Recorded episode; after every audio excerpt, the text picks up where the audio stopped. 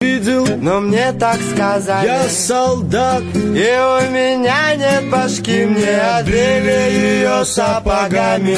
Йо-йо-йо, комбат орет Разорванный рот у комбата. Потому что граната Белая вата, красная вата Не лечит солдат. Якщо тепер більшість живе в нелюдських умовах,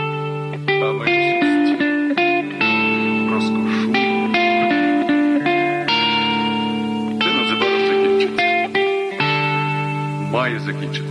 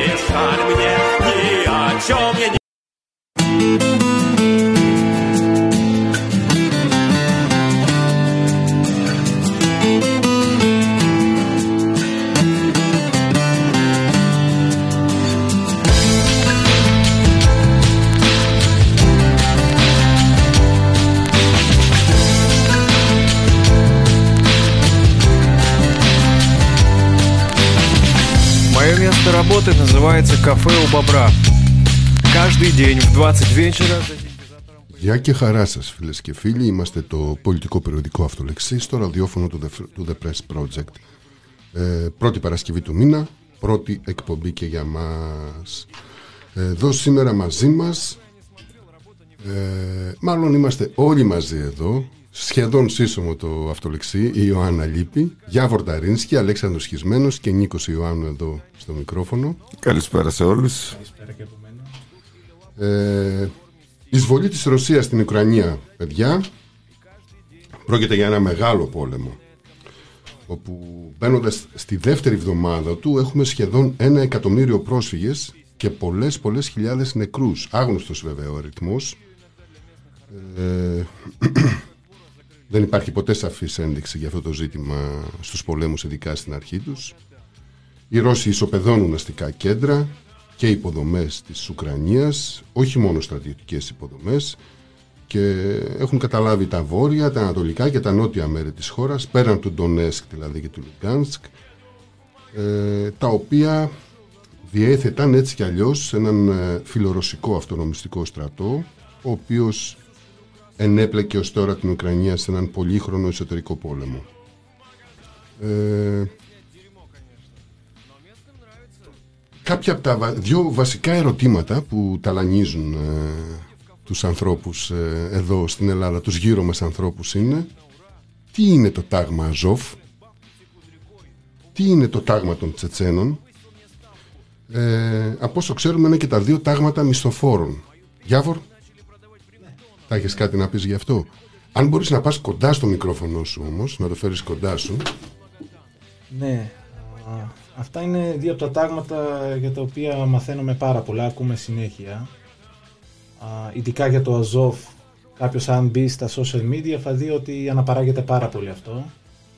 Α, βέβαια είναι λίγο μονόπλευρο, επειδή είναι, α, δεν είναι αρκετά γνωστό εδώ στην Ελλάδα. Στο ρουσόφωνο κόσμο είναι αρκετά όμως γνωστό, ότι παρόμοια τάγματα και πολύ πιο ισχυρά υπάρχουν και στην άλλη πλευρά, μάχονται στο πλευρό των λεγόμενων λαϊκών δημοκρατίων α, όπως είναι το τάγμα Wagner αλλά και πολλά άλλα τα οποία είναι, έχουν ακροναζιστικό χαρακτήρα επίσης. Ράσικο το τάγμα, ρώσικο το τάγμα. Ναι, ναι, ναι. Έχει δημιουργηθεί από τον Δημήτρη Ούτκιν με παρατσούκλι Wagner α, το οποίο παρατσούκλι προέρχεται από τον α, ναζιστή στρατηγό από τον δεύτερο παγκόσμιο πόλεμο Εντουάρτ Wagner Α, και ο ίδιος είναι ένας από τους ε, ιδρυτές αυτού του τάγματος το οποίο είναι πάρα πολύ αγαπημένο του Πούτιν, του προωθεί και έχει πολεμήσει ε, υπέρ των ρώσικων συμφερόντων στη Συρία, στη Μαδαγασκάρη και τώρα στην Ουκρανία.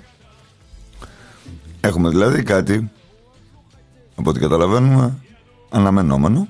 Δηλαδή την εμπλοκή φασιστικών ομάδων και από τις δύο πλευρές των συνόρων και από τους δύο στρατούς.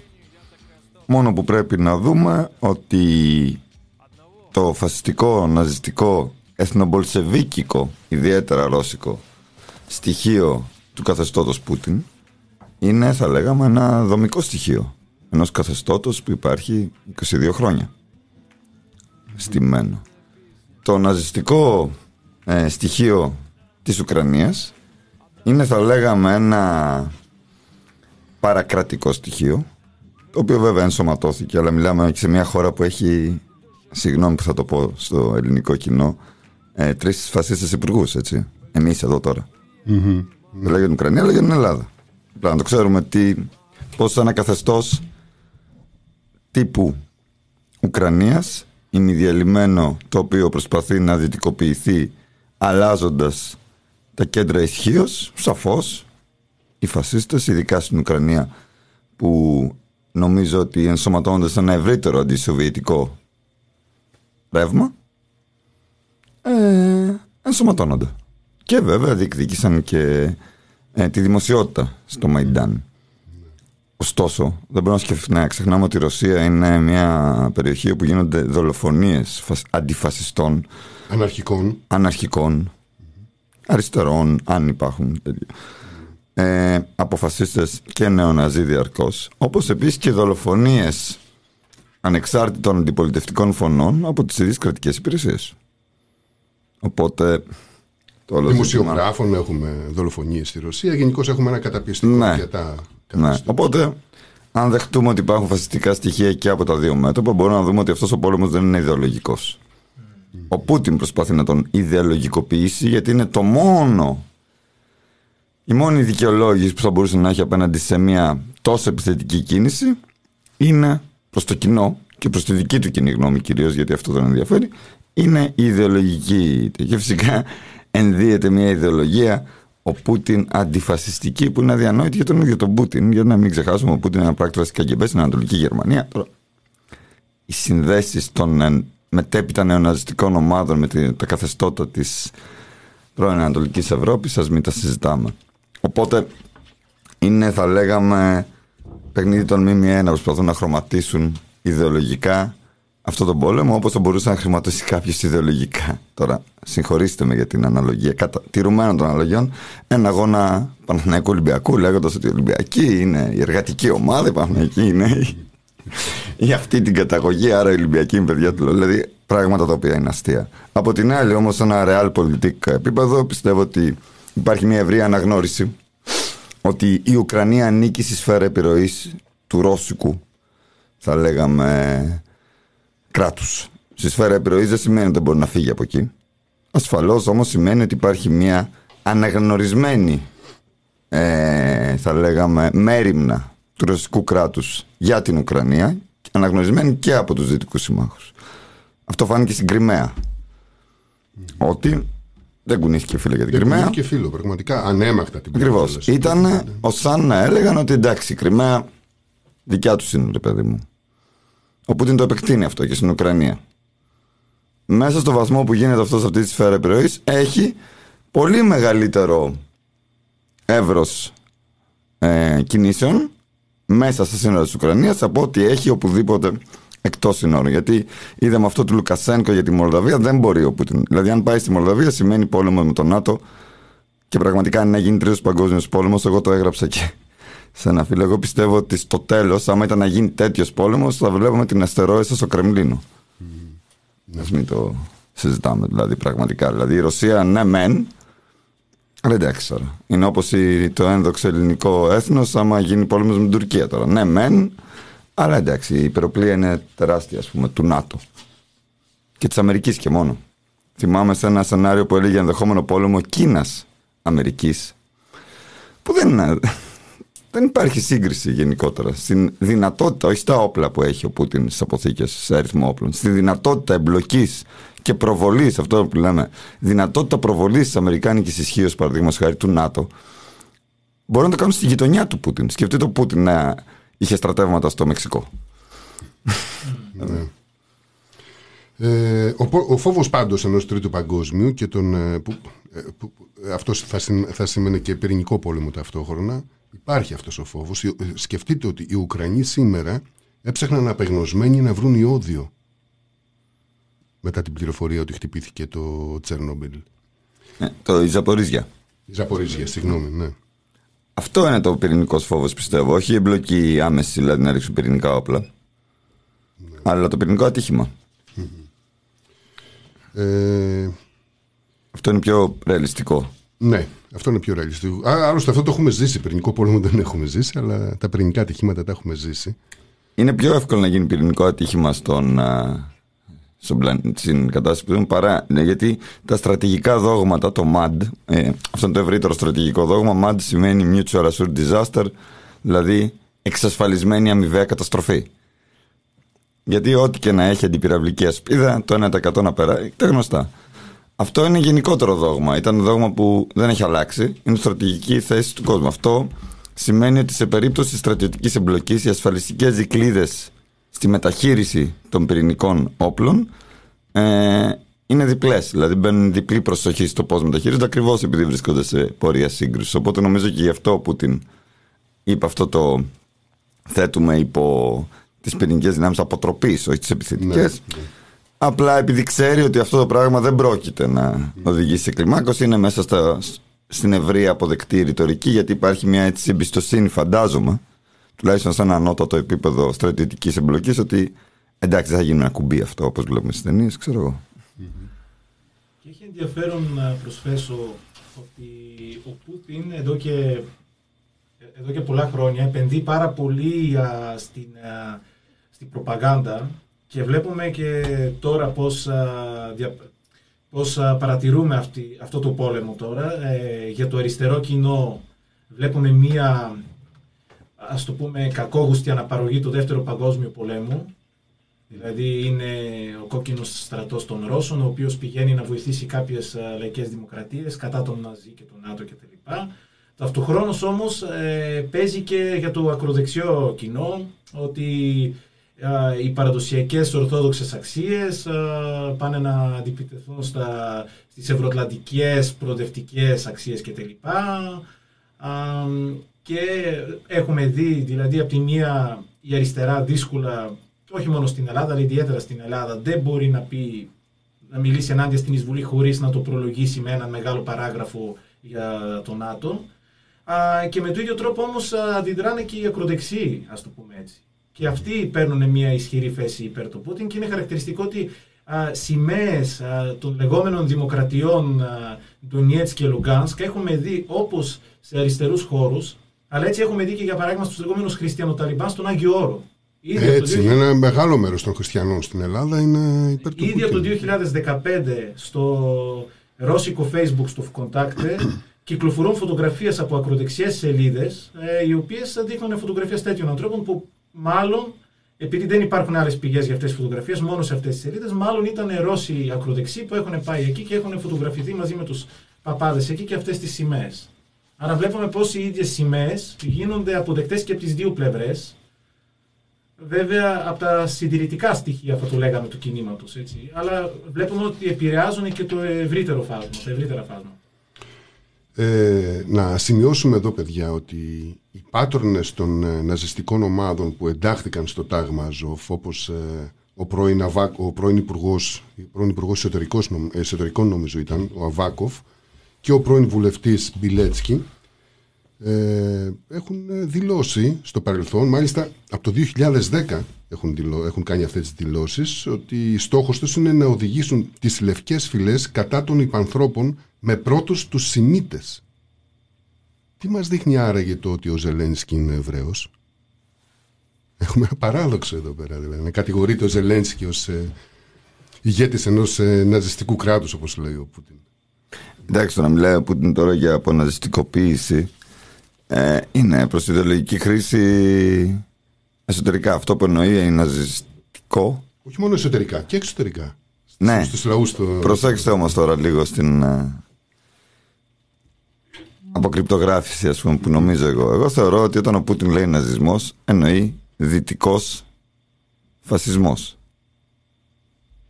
Γιατί ο ίδιος δεν μπορεί παρά να πούμε ότι είναι δηλαδή τι δεν έχει ο Πούτιν; Δεν έχει την ιδεολογία που είναι συντηρητική ρωσορθόδοξη; Δεν είναι άντια σε πολιτικά δικαιώματα; Δεν έχει ένα πολιτερχικό καθεστώς; Δεν έχει φήμωση της ε, κοινής γνώμης; Ε, έχει δηλαδή πάρα πολλά στοιχεία ενός μαλακού τύπου δικτατο, ε, φασισμού αλλά σκληρού τύπου ε, πώς το λένε, απολυταρχικής δικτατορία, ε, ολιγαρχίας η οποία είναι ρωσικό μοντέλο.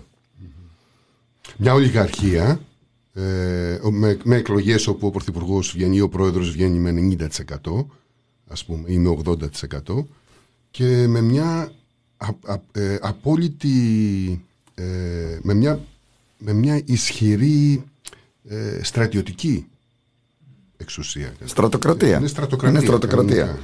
Ο Καστοριάδης είχε γράψει ότι ο μόνος θεσμός που λειτουργούσε ε, στο ρωσικό κράτος ε, πραγματικά και παραγωγικά και γύρω από τον οποίο είχε δεθεί το ρωσικό κράτος στην τελευταία του σοβιετική περίοδο ήταν ο στρατός, στρατοκρατία.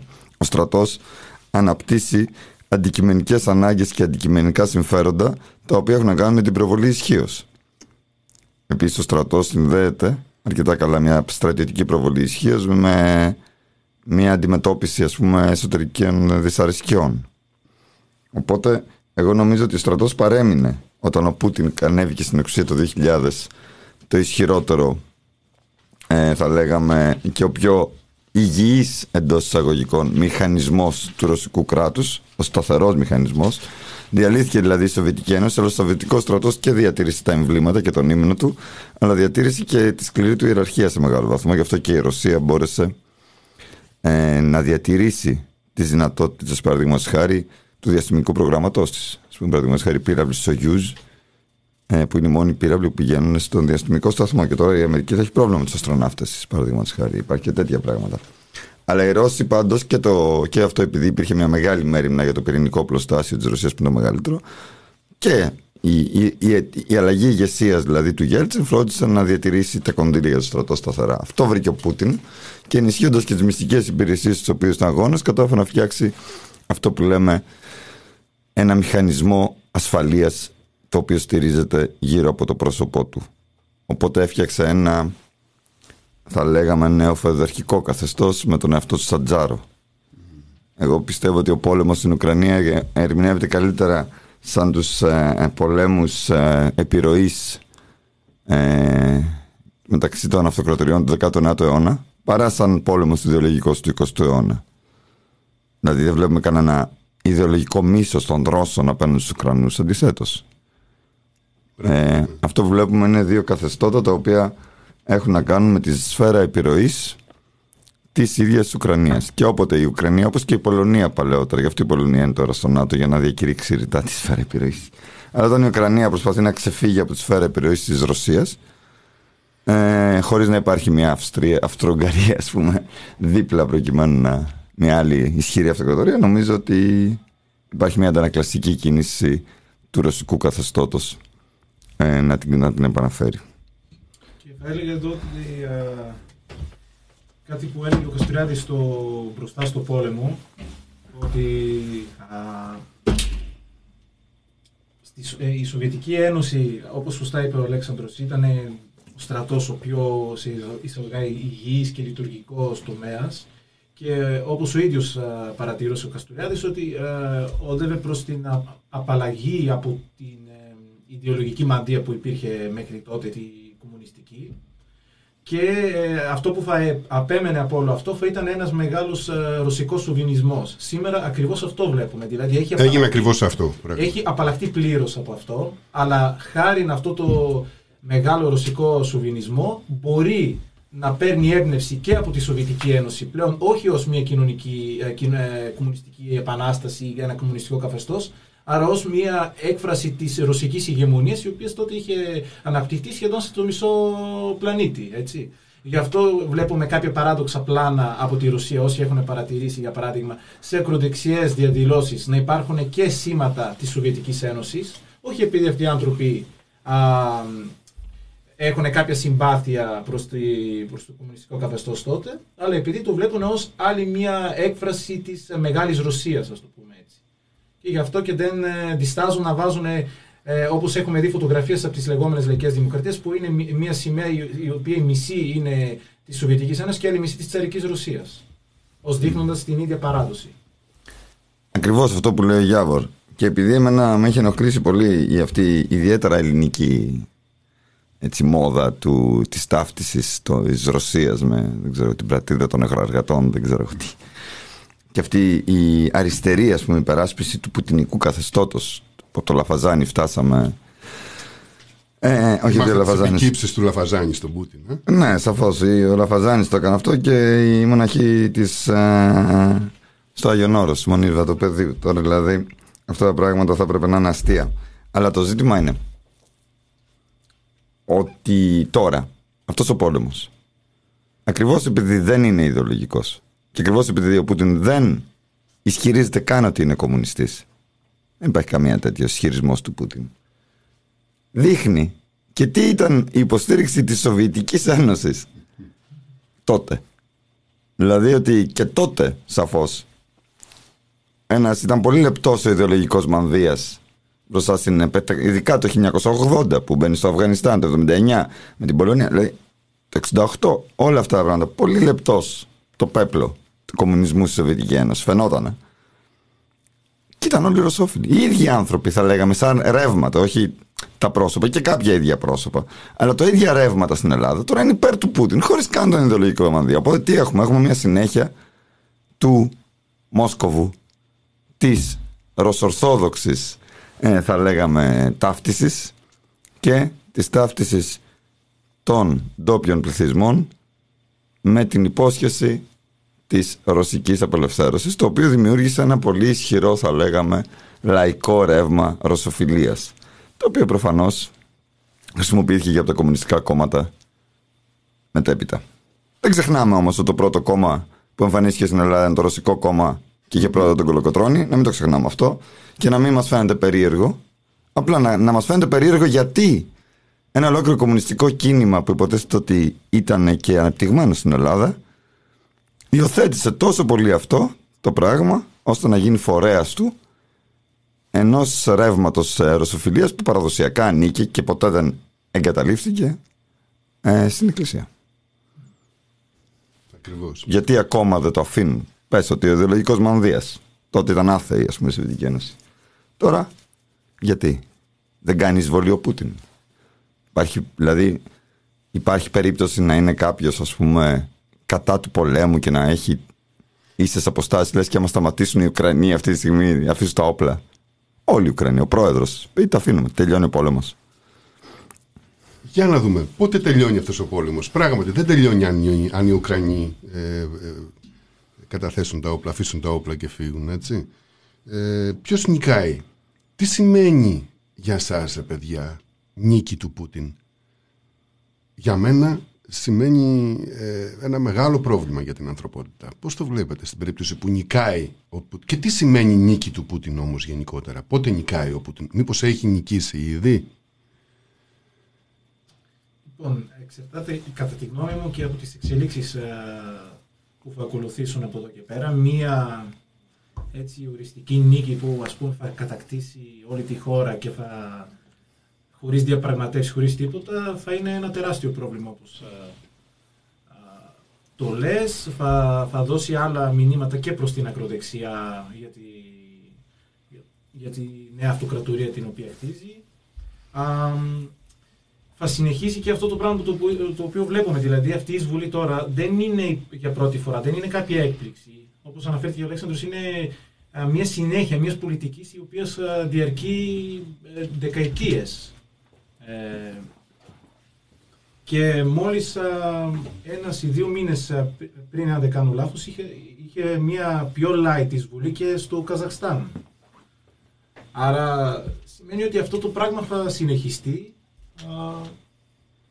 προφανώς α, θα ακολουθήσουν και ήδη βλέπουμε τις συνέπειες. Δηλαδή αυτή, την πολιτι- αυτή την εισβολή ε, ο- οδηγεί τώρα στην στρατιω- τη στρατιωτικοποίηση της Ευρώπης. Έτσι. Ακούσαμε τώρα τις α, δηλώσεις ότι αρχίζουν να, σπα- να σπαταλάτε τεράστιες δημόσιες δαπάνες για α, την α, εξαγορά όπλων κτλ. Δηλαδή ήδη βλέπουμε ένα μεγάλο πρόβλημα το οποίο θα αρχίζει να γίνεται όλο και πιο εμφανές. Δηλαδή η Ευρώπη θα ξαναμπεί σε αυτή την ε, α, στρατιωτικοποίηση, η οποία είναι αρκετά προβληματική.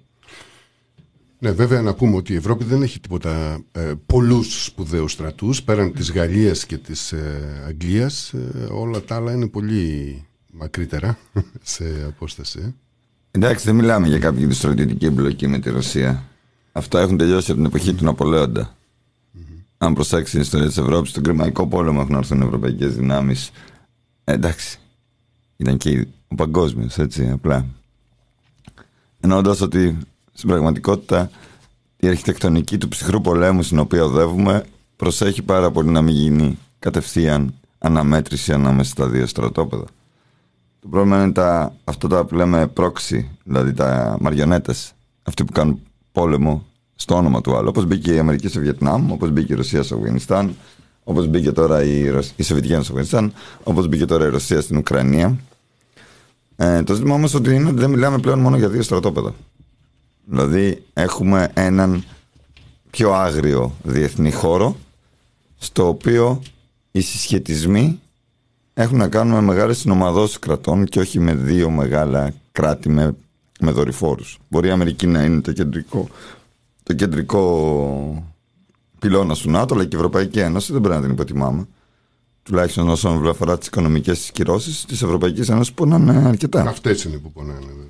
Οπότε ο πόλεμος δεν είναι μόνο στο πεδίο των μαχών, γιατί δεν υπάρχουν και πολλά πεδία των μαχών που να μπορεί να γίνει αυτός ο πόλεμος. Έτσι. Εγώ πιστεύω ότι η Ουκρανία είναι στο έλεος ε, του Πούτιν μόνο και μόνο επειδή υπάρχει μια ρεάλ πολιτική την οποία και η ίδια η Ουκρανία καταλαβαίνει. Πιστεύω δηλαδή ότι οι Ουκρανοί προσπαθούν να καταφέρουν να. Δηλαδή, το καλύτερο σενάριο νομίζω για την Ουκρανία θα ήταν να παραχωρήσουν τις δύο λαϊκές δημοκρατίες εντός εισαγωγικών. Ε, και βέβαια να καταφέρει η Ουκρανία να μπει στην Ευρωπαϊκή Ένωση, η υπόλοιπη Ουκρανία. Νομίζω ότι ακόμα και αν ε, ο Πούτιν ήθελε μεγαλύτερο κομμάτι της Ανατολικής Ουκρανίας, αλλά επέτρεπε στην υπόλοιπη Ουκρανία να μπει στην Ευρωπαϊκή Ένωση, νομίζω θα το δεχόταν αυτό.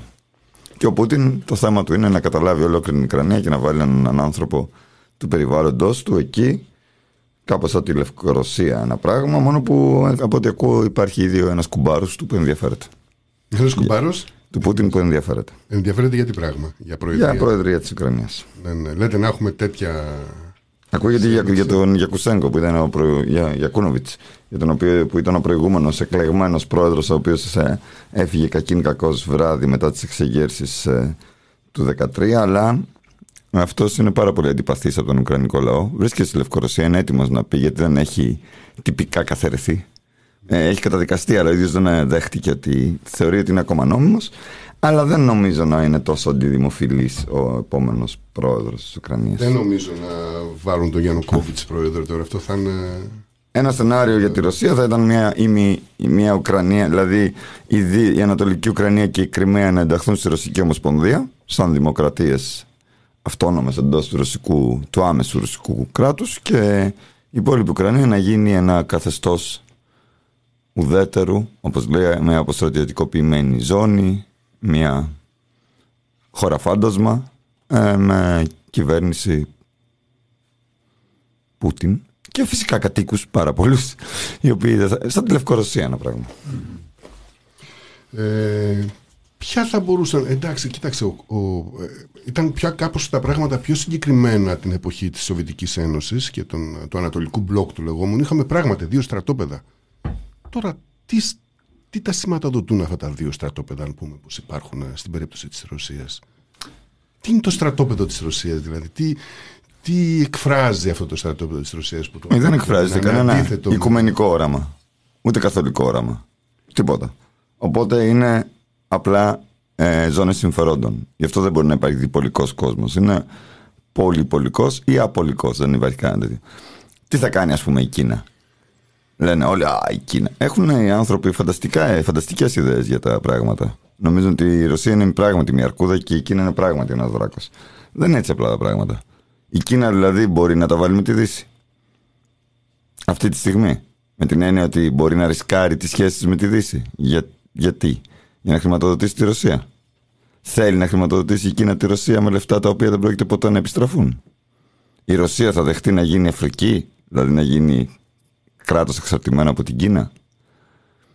Μην ξεχνάμε ότι ακόμα και ως φύλλα κομμουνιστικά ε, χώρες, οι δύο χώρες ήταν σε πεδίο ανταγωνισμού. Ε, βέβαια. Μα Γιατί για τα- θέμα και πόλεμο. Σαφώς. τα συμφέροντά τους είναι ε, ε, για όρους γεωπολιτικής αντίθετα. Οπότε νομίζω ότι η Κίνα καλά, γι' αυτό είναι προσεκτική αυτή τη στιγμή. Αν αποξενώσει τον Πούτιν, τότε είναι σαν να προσχωρεί και η ίδια. Αλλά από την άλλη δεν μπορεί να αφήσει την, ε, την Ευρω... Δηλαδή η μεγαλύτερη αγορά αυτή τη στιγμή στον κόσμο για όλα τα προϊόντα όλων των χωρών είναι η Ευρωπαϊκή Ένωση. Εκεί γίνεται το πρόβλημα. Αν ο Πούτιν αυτή τη στιγμή δεν έχει το φυσικό αέριο και βλέπετε δεν, ε, δεν υπάρχει λόγος ακόμα για να σταματήσει. Απειλεί ότι θα το ανατιμήσει το φυσικό αέριο. Αν κόψεις το φυσικό αέριο και αυτό οδηγεί σε μια κρίση ενεργειακής της Ευρώπης, αλλά που θα ξεπεραστεί μετά, η Ρωσία χάνει κάθε χαρτί.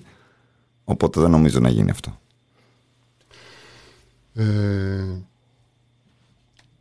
αυτή- αυ- δεν έχουμε όμως απάντηση να πούμε στο τι σημαίνει. Πότε, πότε, θα, πότε θα λέγαμε ότι κέρδισε ή κερδίζει ο Πούτιν, ή πότε θα λέγαμε ότι χάνει ο Πούτιν στην προκειμένη περίπτωση. Νομίζω πως είναι πολύ στον αέρα αυτή η η περίπτωση. Εγώ πιστεύω ότι μπορεί να κερδίσει μέσα στο χρόνο και να χάσει τον επόμενο. Μμ. Εγώ θα έλεγα μια άλλη διάσταση στο ζήτημα. Εγώ νομίζω ότι σε ένα βαθμό ήδη κερδίζει βλέποντας πώς α, διαδίδονται τα fake news α, περί της εισβολής. Α, ε, προέρχοντας από τη Βουλγαρία έχω την, ε, τη τύχη, ας το πούμε έτσι, να παρακολουθώ τα νέα και από σλαβόφωνες χώρες και από την Ελλάδα και ξέροντας αγγλικά και από, αγγλο, ε, από το αγγλόφωνο κόσμο. Και έχω μείνει άναυδος πώς διαδίδονται τα fake news, τα οποία διασπείρονται από τους ε, από τα κανάλια του Πούτιν. Ξέρουμε ότι ο Πούτιν έχει επενδύσει πάρα πολύ σε αυτά τα πράγματα και είναι απίστευτο πώς μεταδίδονται αυτά τα πράγματα, πώς α, ο κόσμος τα πιστεύει Α, και νομίζω αυτό είναι, εμένα προσωπικά με έχει προβληματίσει πάρα πολύ επειδή για, πράτη- για πρώτη φορά βλέπω αυτή την ε, άρνηση της ε, πραγματικότητας, δηλαδή άνθρωποι οι οποίοι υποτίθεται ότι είναι σκεπτόμενοι, οι οποίοι είναι ενεργοί πολιτικά αμ, και δεν πιστεύουν σε ό,τι ακούν, ας πούμε, ή- ή θα κάνουν και μία έτσι και πρόχειρη έρευνα σε αυτά, τα παίρνουν όλα ελαφρόχερος και α, τα αναπαράγουν συνεχώς. Και σκεφτόμουν α, ε, μια σκέψη της Χάν Άρεν που έλεγε ότι αυτό ακριβώς υποκείμενο, αυτό το τύπο άνθρω- ανθρωπολογικό τύπο το οποίο δεν μπορεί πλέον να διακρίνει μεταξύ φαντασία και πραγματικότητα είναι και το ιδανικό υποκείμενο για έναν ολοκληρωτισμό, ας το πούμε έτσι. Αυτό με προ... δηλαδή όχι ο πεπισμένος ναζί ή ο πεπισμένος α, κομμουνιστής στα ελληνικό, αλλά ακριβώς τέτοιου τύπου άνθρωποι οι οποίοι αρνούνται ε, την ε,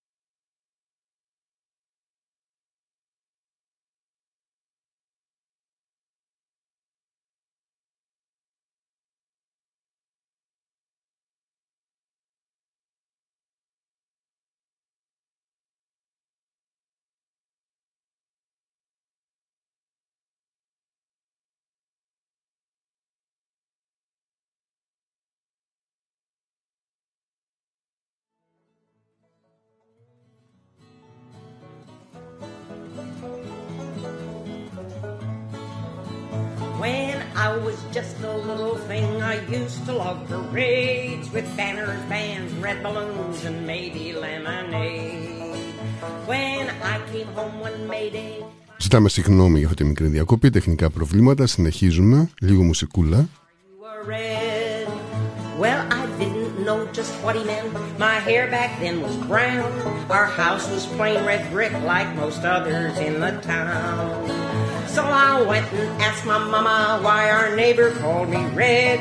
My mommy took me on her knee and this is what she said. Well, you ain't done nothing if you ain't been called a red. If you marched or agitated.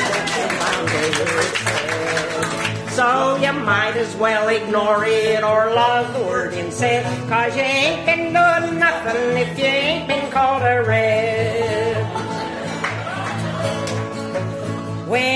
I was grown up, had my troubles, I suppose, when someone took exception to my face or to my clothes, or tried to cheat me on a job or hit me on the head.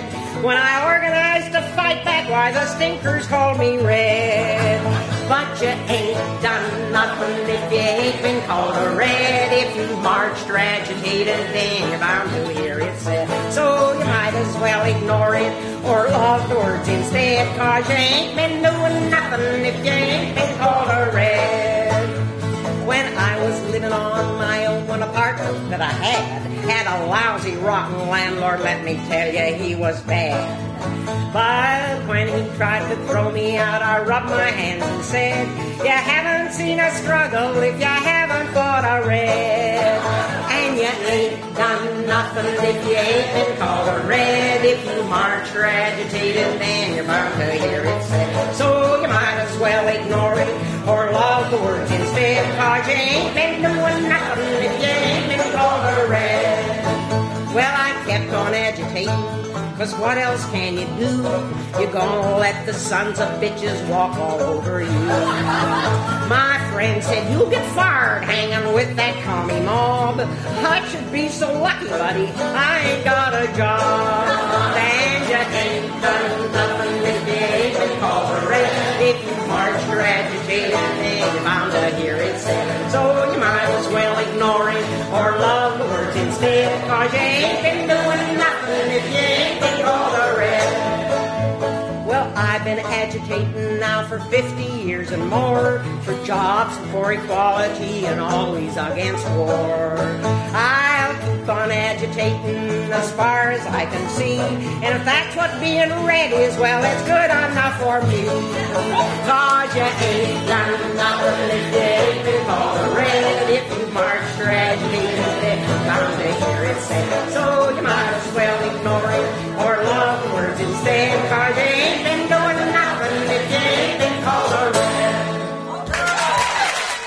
Επανερχόμαστε με Μάρξ από ό,τι μας λέει ο Αλέξανδρος. Διαβάζουμε, σκεφτείτε ότι βρίσκεστε στην Αμερική, στη Νέα Υόρκη, το 1853. Κρημαϊκός πόλεμος στην Ευρώπη. Θέλω να διαβάσετε κάποιο άρθρο. Παίρνετε τη New York Daily Tribune, μπαίνετε στο κύριο άρθρο. Γράφει ο δημοσιογράφος Καρλ Μάρξ. Η Δυτική Ευρώπη φαίνεται αδύναμη και δειλή. Επειδή τι κυβερνήσεις της νιώθουν ότι ξεπεράστηκαν και δεν γίνονται πια πιστευτές από τους λαούς τους. Αν όμως έρθει μια κοινωνία πιο αξιοπρεπής και ίση, αν καταργηθούν οι κάστες και τα προνόμια, αν αποκτήσουν ελεύθερα πολιτικά καθεστώτα, ελεύθερη βιομηχανία και χειραφετημένη σκέψη, οι λαοί της Δύσης θα κερδίσουν ξανά ισχύ και ενίο σκοπό, ενώ ο ρωσικός κολοσσός θα γκρεμιστεί από την πρόοδο των μαζών και την εκρηκτική δύναμη των ιδεών. Σαν να γράφονταν τώρα είναι. ε. Ο Ξυδερκής ο Μάρξ αναγνώριζε ότι η ρωσική απολυταρχία, ο τσαρισμός συγκεκριμένα, το καθεστώς το οποίο είχε ως θεμέλια τι, το ρωσικό σεμβινισμό, το μύθο του Αλεξάνδρ Νιεύσκη, ο οποίος γεννήθηκε υπό μογγολική κατοχή από τον καιρό του Ιβάν του Τρομερού και την Ορθόδοξη Εκκλησία.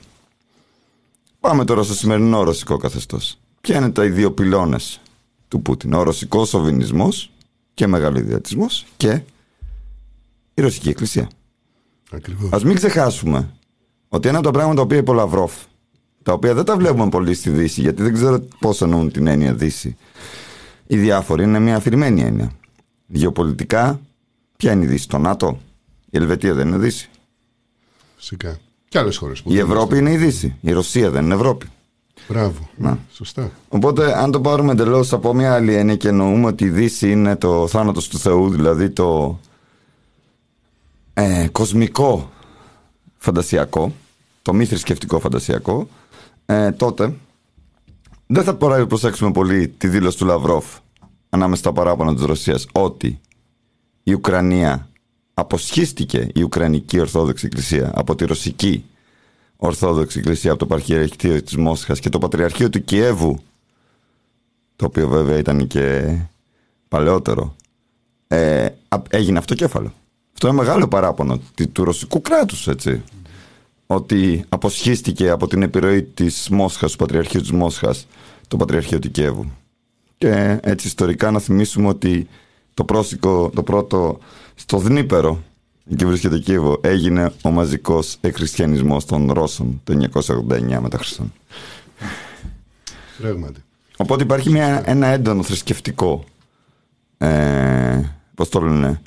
Ένας έντονος θρησκευτικός πυλώνας, ο οποίος ενισχύει την αίσθηση της της, της Ρωσίας ως εκπολιτιστικής δύναμης. Για να μην λέμε μόνο για τη Δύση. Όλοι ξέρουμε το μύθο της Άγριας Δύσης. Δεν ξέρουμε όμως ότι την ίδια εποχή, από το 1880 μέχρι το 1900, οι Ρώσοι κατέκτησαν τη Σιβηρία. Όλοι. Πώς, εξολοθρεύοντας τους αυτόχθονες. Πώς δηλαδή. Α μην φανταστούμε ότι η Ρωσία του, του Μόσ, της Μοσχοβίας οι, οι Ρώσοι που βλέπει του Ιβάν Τρομερού ήταν μέχρι την Ιαπωνική θάλασσα. Έγινε μια μεγάλη κατάκτηση. Οι Ρώσοι έφτασαν μέχρι την Αλάσκα. Εξόντωσαν τους ντόπιους πληθυσμούς και μάλιστα αντιμετώπισαν ε, πολύ μεγάλες συγκρούσεις οι Ρώσοι άπικοι στην Αλάσκα, την οποία πούλησαν μετά στους Αμερικάνους. Οι Ρώσοι είναι ένα από τα δέκα εμπεριαλιστικά κράτη που υπήρξαν στον κόσμο. Τα εννιά είναι δυτικοευρωπαϊκά και το ένα είναι και, και το ένα είναι η Ρωσία. Οπότε αυτός ο μύθος της Ρωσίας που έχει δίκιο να έχει ανασφάλεια προϋποθέτει να αναγνωρίζουμε ότι η Ρωσία έχει ένα ζωτικό χώρο εντός εισαγωγικών και με την έννοια αυτή η οποία, επεκ- το οποίο επεκτείνεται μέχρι τα όρια των εχθρών της που αναγνωρίζει αυτή ως εχθρούς. Άρα δηλαδή μέχρι που πάει. Οπότε δεν νομίζω ότι μπορεί. είναι λίγο αστείο όταν ε, εξετάζουμε με όρους πολιτικών ιδεολογιών ε, τα στρατόπεδα ενός σύγχρονου πολέμου εθνικών κρατών. Γιατί αυτό, περί αυτό πρόκειται. Μάλιστα. Και ας μην ξεχάσουμε ότι οι κομμουνιστές του Λένιν, παραδείγματος χάρη, άμα δεχτούμε αυτό, παρέδωσαν την Ουκρανία στους Γερμανούς. Με τη συνθήκη του Μπρέστ Λιτόφσκ. Οπότε. Χρονολογία θυμάσαι; Τι, το 1917. Το 18. Με το που τη γίνεται το καθεστώς που λένε, υπογράφουν τη συνθήκη του Μπρέστ Λιτόφσκ, τελειώνει ο πόλεμος και παραδίνουν την Ουκρανία στους Γερμανούς. Και ποιος απελευθερώνει την Ουκρανία από τους Γερμανούς και τους Βασιλόφρονες, ο Μάχνο. Η αναρχική, το αναρχικό αντάρτικο του Μάχνο. Και μετά τι γίνεται, εισβάλλει ο κόκκινος στρατός ο Τρότσκι από πίσω, δηλαδή χωρίς καν προειδοποίηση και θερίζει το Μάχνο με εντολή του Λένιν. Με προδοσία προς το Μάχνο. Ακριβώς. Μέχρι τότε ο Μάχνο θεωρούσε τους Μπουλσεβίκου του κόκκινο στρατό συμμάχους. Ακριβώς. Όσο για την Κρυμαία, τι να πούμε. Δηλαδή, πραγματικά αυτή δεν έχει νόημα όταν μιλάμε για ρωσική αυτοκρατορία ε, και ρωσική συνομοσπονδία. Υπάρχουν δύο διαφορετικά στοιχεία. Ο, η Ρωσική Ομοσπονδία του σήμερα εδράζεται πάνω σε ένα φάντασμα της πάλε ποτέ ρωσικής αυτοκρατορίας. Ήταν σοβιετική, ήταν, ήταν, ήταν τσαρική. Για να δώσω το ένα πράγμα, το, την, προ- το, το μύθο του πεπρωμένου της προβολής της ρωσικής ισχύως παγκοσμίως. Ο Αλεξάνδρ Ντούγκιν, που είναι ο θεωρητικός μέντορας του Πούτιν, ο εισηγητής του εθνοπολσεβικισμού, είχε γράψει το 1996 ένα βιβλίο που λέγεται «Τα θεμέλια της γεωπολιτικής, ο γεωπολιτικός ρόλος της Ρωσίας», όπου μέσα είναι ακροδεξιό φασιστικό, ονειρεύεται τη Ρωσία ως παγκόσμια δύναμη, με, με παγκόσμια αποστολή. Οι Ρώσοι είναι ιερός λαός με, κα- με πεπρωμένο τι, να φέρουν ξανά τις παραδοσιακές αξίες που είναι η ιεραρχία, η, πα- η πατριαρχία, η εκκλησία και η ε, λατρεία του ηγέτη ξανά στον κόσμο απέναντι στις διαφθαρμένες ιδέες της Γαλλικής Επανάστασης. Αυτά είναι γραμμένα από μέντορες του Πούτιν. Οπότε το να λέμε τώρα ότι ο Πούτιν είναι δεν ξέρω εγώ τι, είναι σαν να λέμε ότι ο Στάλιν δεν είχε κάνει συμμαχία με τον Χίτλερ. Καλό. Εγώ θα έλεγα ότι ίσως αυτό έχει μια ψυχολογική διάσταση. Δηλαδή, κάποιοι άνθρωποι έχουν ανάγκη να το πιστεύουν αυτό το πράγμα. Ότι κάπου εκεί σχηματίζονται λαϊκές δημοκρατίες, ότι αναστείνεται α, τη Σοβιετική Ένωση. Και κάπως μου, μου ταιριάζει και με την εποχή, με όλα τα κακόγουστα remake που βλέπουμε παλιών ταινιών, οι οποίες κάθε χρόνο βγαίνουν καινούργια remake, καινούργιες εκδοχές. Και έχουμε ανάγκη τώρα να το βιώσουμε αυτό και σε, σε αυτό του πόλεμο. Δηλαδή να, το, να κάνουμε αυτή την αναπαράσταση και να, να έχουμε την ελπίδα ότι κάτι θα έρθει από εκεί. Επειδή κάπως έχουμε χάσει την ε, ελπίδα ίσως στις δυνάμεις μας εδώ πέρα και έχουμε στρέψει το βλέμμα μας αυτή τη στιγμή στη γεωπολιτική η οποία είναι αρκετά απάνθρωπη θα το έλεγα. Επειδή τοποθετεί στο, στο κέντρο της ανάλυσης της ε, τα έθνη κράτη α, και αρνείται τα κοινωνικά κινήματα. Για παράδειγμα, όταν κοινωνικά κινήματα αναπτύσσονται στο εσωτερικό του Ιράν, για παράδειγμα, όπως ήταν πριν μερικά χρόνια ένα φεμινιστικό αρκετά ισχυρό κίνημα, α, πάρα πολλοί αριστεροί το βλέπανε ως υποκινούμενο από τη Δύση, ως πράκτορες κτλ. για να χαλάσουν το- τη γεωπολιτική σκακέρα και να δώσουν περισσότερη δύναμη στο ΝΑΤΟ. Όταν, για παράδειγμα, η Ρουζάβα α, έγινε πραγματικότητα και τελικά και απείλησε την κυριαρχία του Ασάτ στις περιοχές α, της ε, βορειοανατολικής Συρίας. Πάλι κάποιοι λέγανε ναι, αλλά αυτή πάλι είναι ένα οικοδόμημα της Δύσης ώστε να ε, χαλάσει τη σκακέρα και να επεκτηθεί η Δύση προς τα εκεί. Άρα αυτό το βλέπουμε να αναπαράγεται συνέχεια και αυτή τη στιγμή. Ε, Γιάβορ, επειδή γνωρίζουμε ότι και λόγω ε, καταγωγής σου ε, αλλά και λόγω επαφής που έχεις με, και λόγω γλώσσας με ομάδες ε, της Ουκρανίας και της Ρωσίας με ε, πολιτικές αναρχικές ομάδες της Ουκρανίας και της ε, Ρωσίας ε, θα, ένα, ένα κάπως ερώτημα ήθελα μια εντάξει δεν μπορούμε να δώσουμε όλες τις πληροφορίες εδώ στους ακροατές μας εμείς δεν είμαστε ένα κέντρο τέτοιο που να καταγράφει όλες τις πληροφορίες αλλά ε, κάτι για την επανάσταση της αξιοπρέπειας και την φυγή άρων-άρων του Γιανακόβιτς που έχασε έτσι ο Γιανακόβιτς το ληστρικό και διεφθαρμένο καθεστώς του Γιανακόβιτς τους πάνω από 100 νεκρούς διαδηλωτές κατά την εξέγερση του Μαϊντάν και το πιο σημαντικό εδώ το πώς η ακροδεξιά κλέβει την εξέγερση του Μαϊντάν. Νομίζω πως έχεις αρκετή πληροφόρηση γύρω από αυτό. Ναι, και ξέρετε, α, έχω και μια ε, εικόνα έτσι κάπως α, νιώθω και την, Ουκ- του- και την Ουκρανία και τον Ουκρανικό λαό κοντά μου γιατί α, είναι πολύ παρόμοια η κατάσταση στη Βουλγαρία και από συζητήσεις που είχαμε φίλους και συντρόφους από εκεί. Α, το Μαϊντάν ήταν ε, ε, ε, μια έκφραση λαϊκής α, οργής, δικαιολογημένη κατά τη γνώμη μου. Το, ε, πρέπει να πούμε ότι σε καμία περίπτωση δεν βλέπουμε κάπως ρομαντικά το ουκρανικό καθεστώς ως ένα ευ- ευρωπαϊσμένο κτλ. Είναι ένα πάρα πολύ διαφθαρμένο και προβληματικό καθεστώς, όπως είναι όλα τα καθεστώτα στην ε, Ανατολική Ευρώπη. Έτσι, δεν υπάρχει καμία αμφιβολία για αυτό το πράγμα. Α, και ήταν μια στιγμή που ο κόσμος είπε ως εδώ και βγήκε στους δρόμους. Παρόμοια πράγματα είχαμε στη Βουλγαρία στο τέλος τη δεκαετία του 2000. Προς το 2007-2006 κάπου εκεί είχαμε μια παρόμοια εξέγερση και σε αυτές τις χώρες ε, ο- όταν α, αυτή η εξέγερση αρχίζει να έχει έτσι πιο βίο χαρακτήρα, συνήθως ε, υπάρχει ο κίνδυνος να κυριαρχήσει η, η ακροδεξιά. Γιατί; Επειδή η ακροδεξιά κατέχει τη βία. Είναι αυτή που κατέχει τις κερκίδες ε, των ποδοσφαιρικών ομάδων, έχει, ε, έχει μαζί της όλα τα πιο βία στοιχεία που υπάρχουν στην κοινωνία και όπως και στη Βουλγαρία τότε μπροστά βγήκαν οι ακροδεξιοί, έτσι και στο Μαϊντάν α, από ένα σημείο και μετά α, τις συγκρούσεις τις ανέλαβαν ε, οργανωμένες ομάδες ακροδεξιών. Πρέπει να πούμε ότι και κάποιοι άνθρωποι από το ελευθεριακό αυτόνομο αναρχικό χώρο κάνανε προσπάθεια να, διο- να οργανώσουν μια, έτσι, πιο, ένα, μια πιο μα- ε, μάχημη ομαδοποίηση στο Μαϊντάν, ώστε να προστατέψουν, να βοηθήσουν στην προστασία του, της πλατείας. Αλλά αυτή διαλύθηκε από τους ακροδεξιούς Α, και εμείς και στο αυτολεξία έχουμε δώσει φωνή στον ε, κινημάτων εκεί αυτό, αυτό τον περίοδο μεταφράζοντας κάποια κείμενα και Ουκρανών αναρχικών και Ρώσων αναρχικών οι οποίοι ε, σε ένα πράγμα συμφωνούν αναμφι, αναμφισβήτητα και αυτό είναι, α, τη, κα- ε, την, ε, είναι ενάντια στην εισβολή.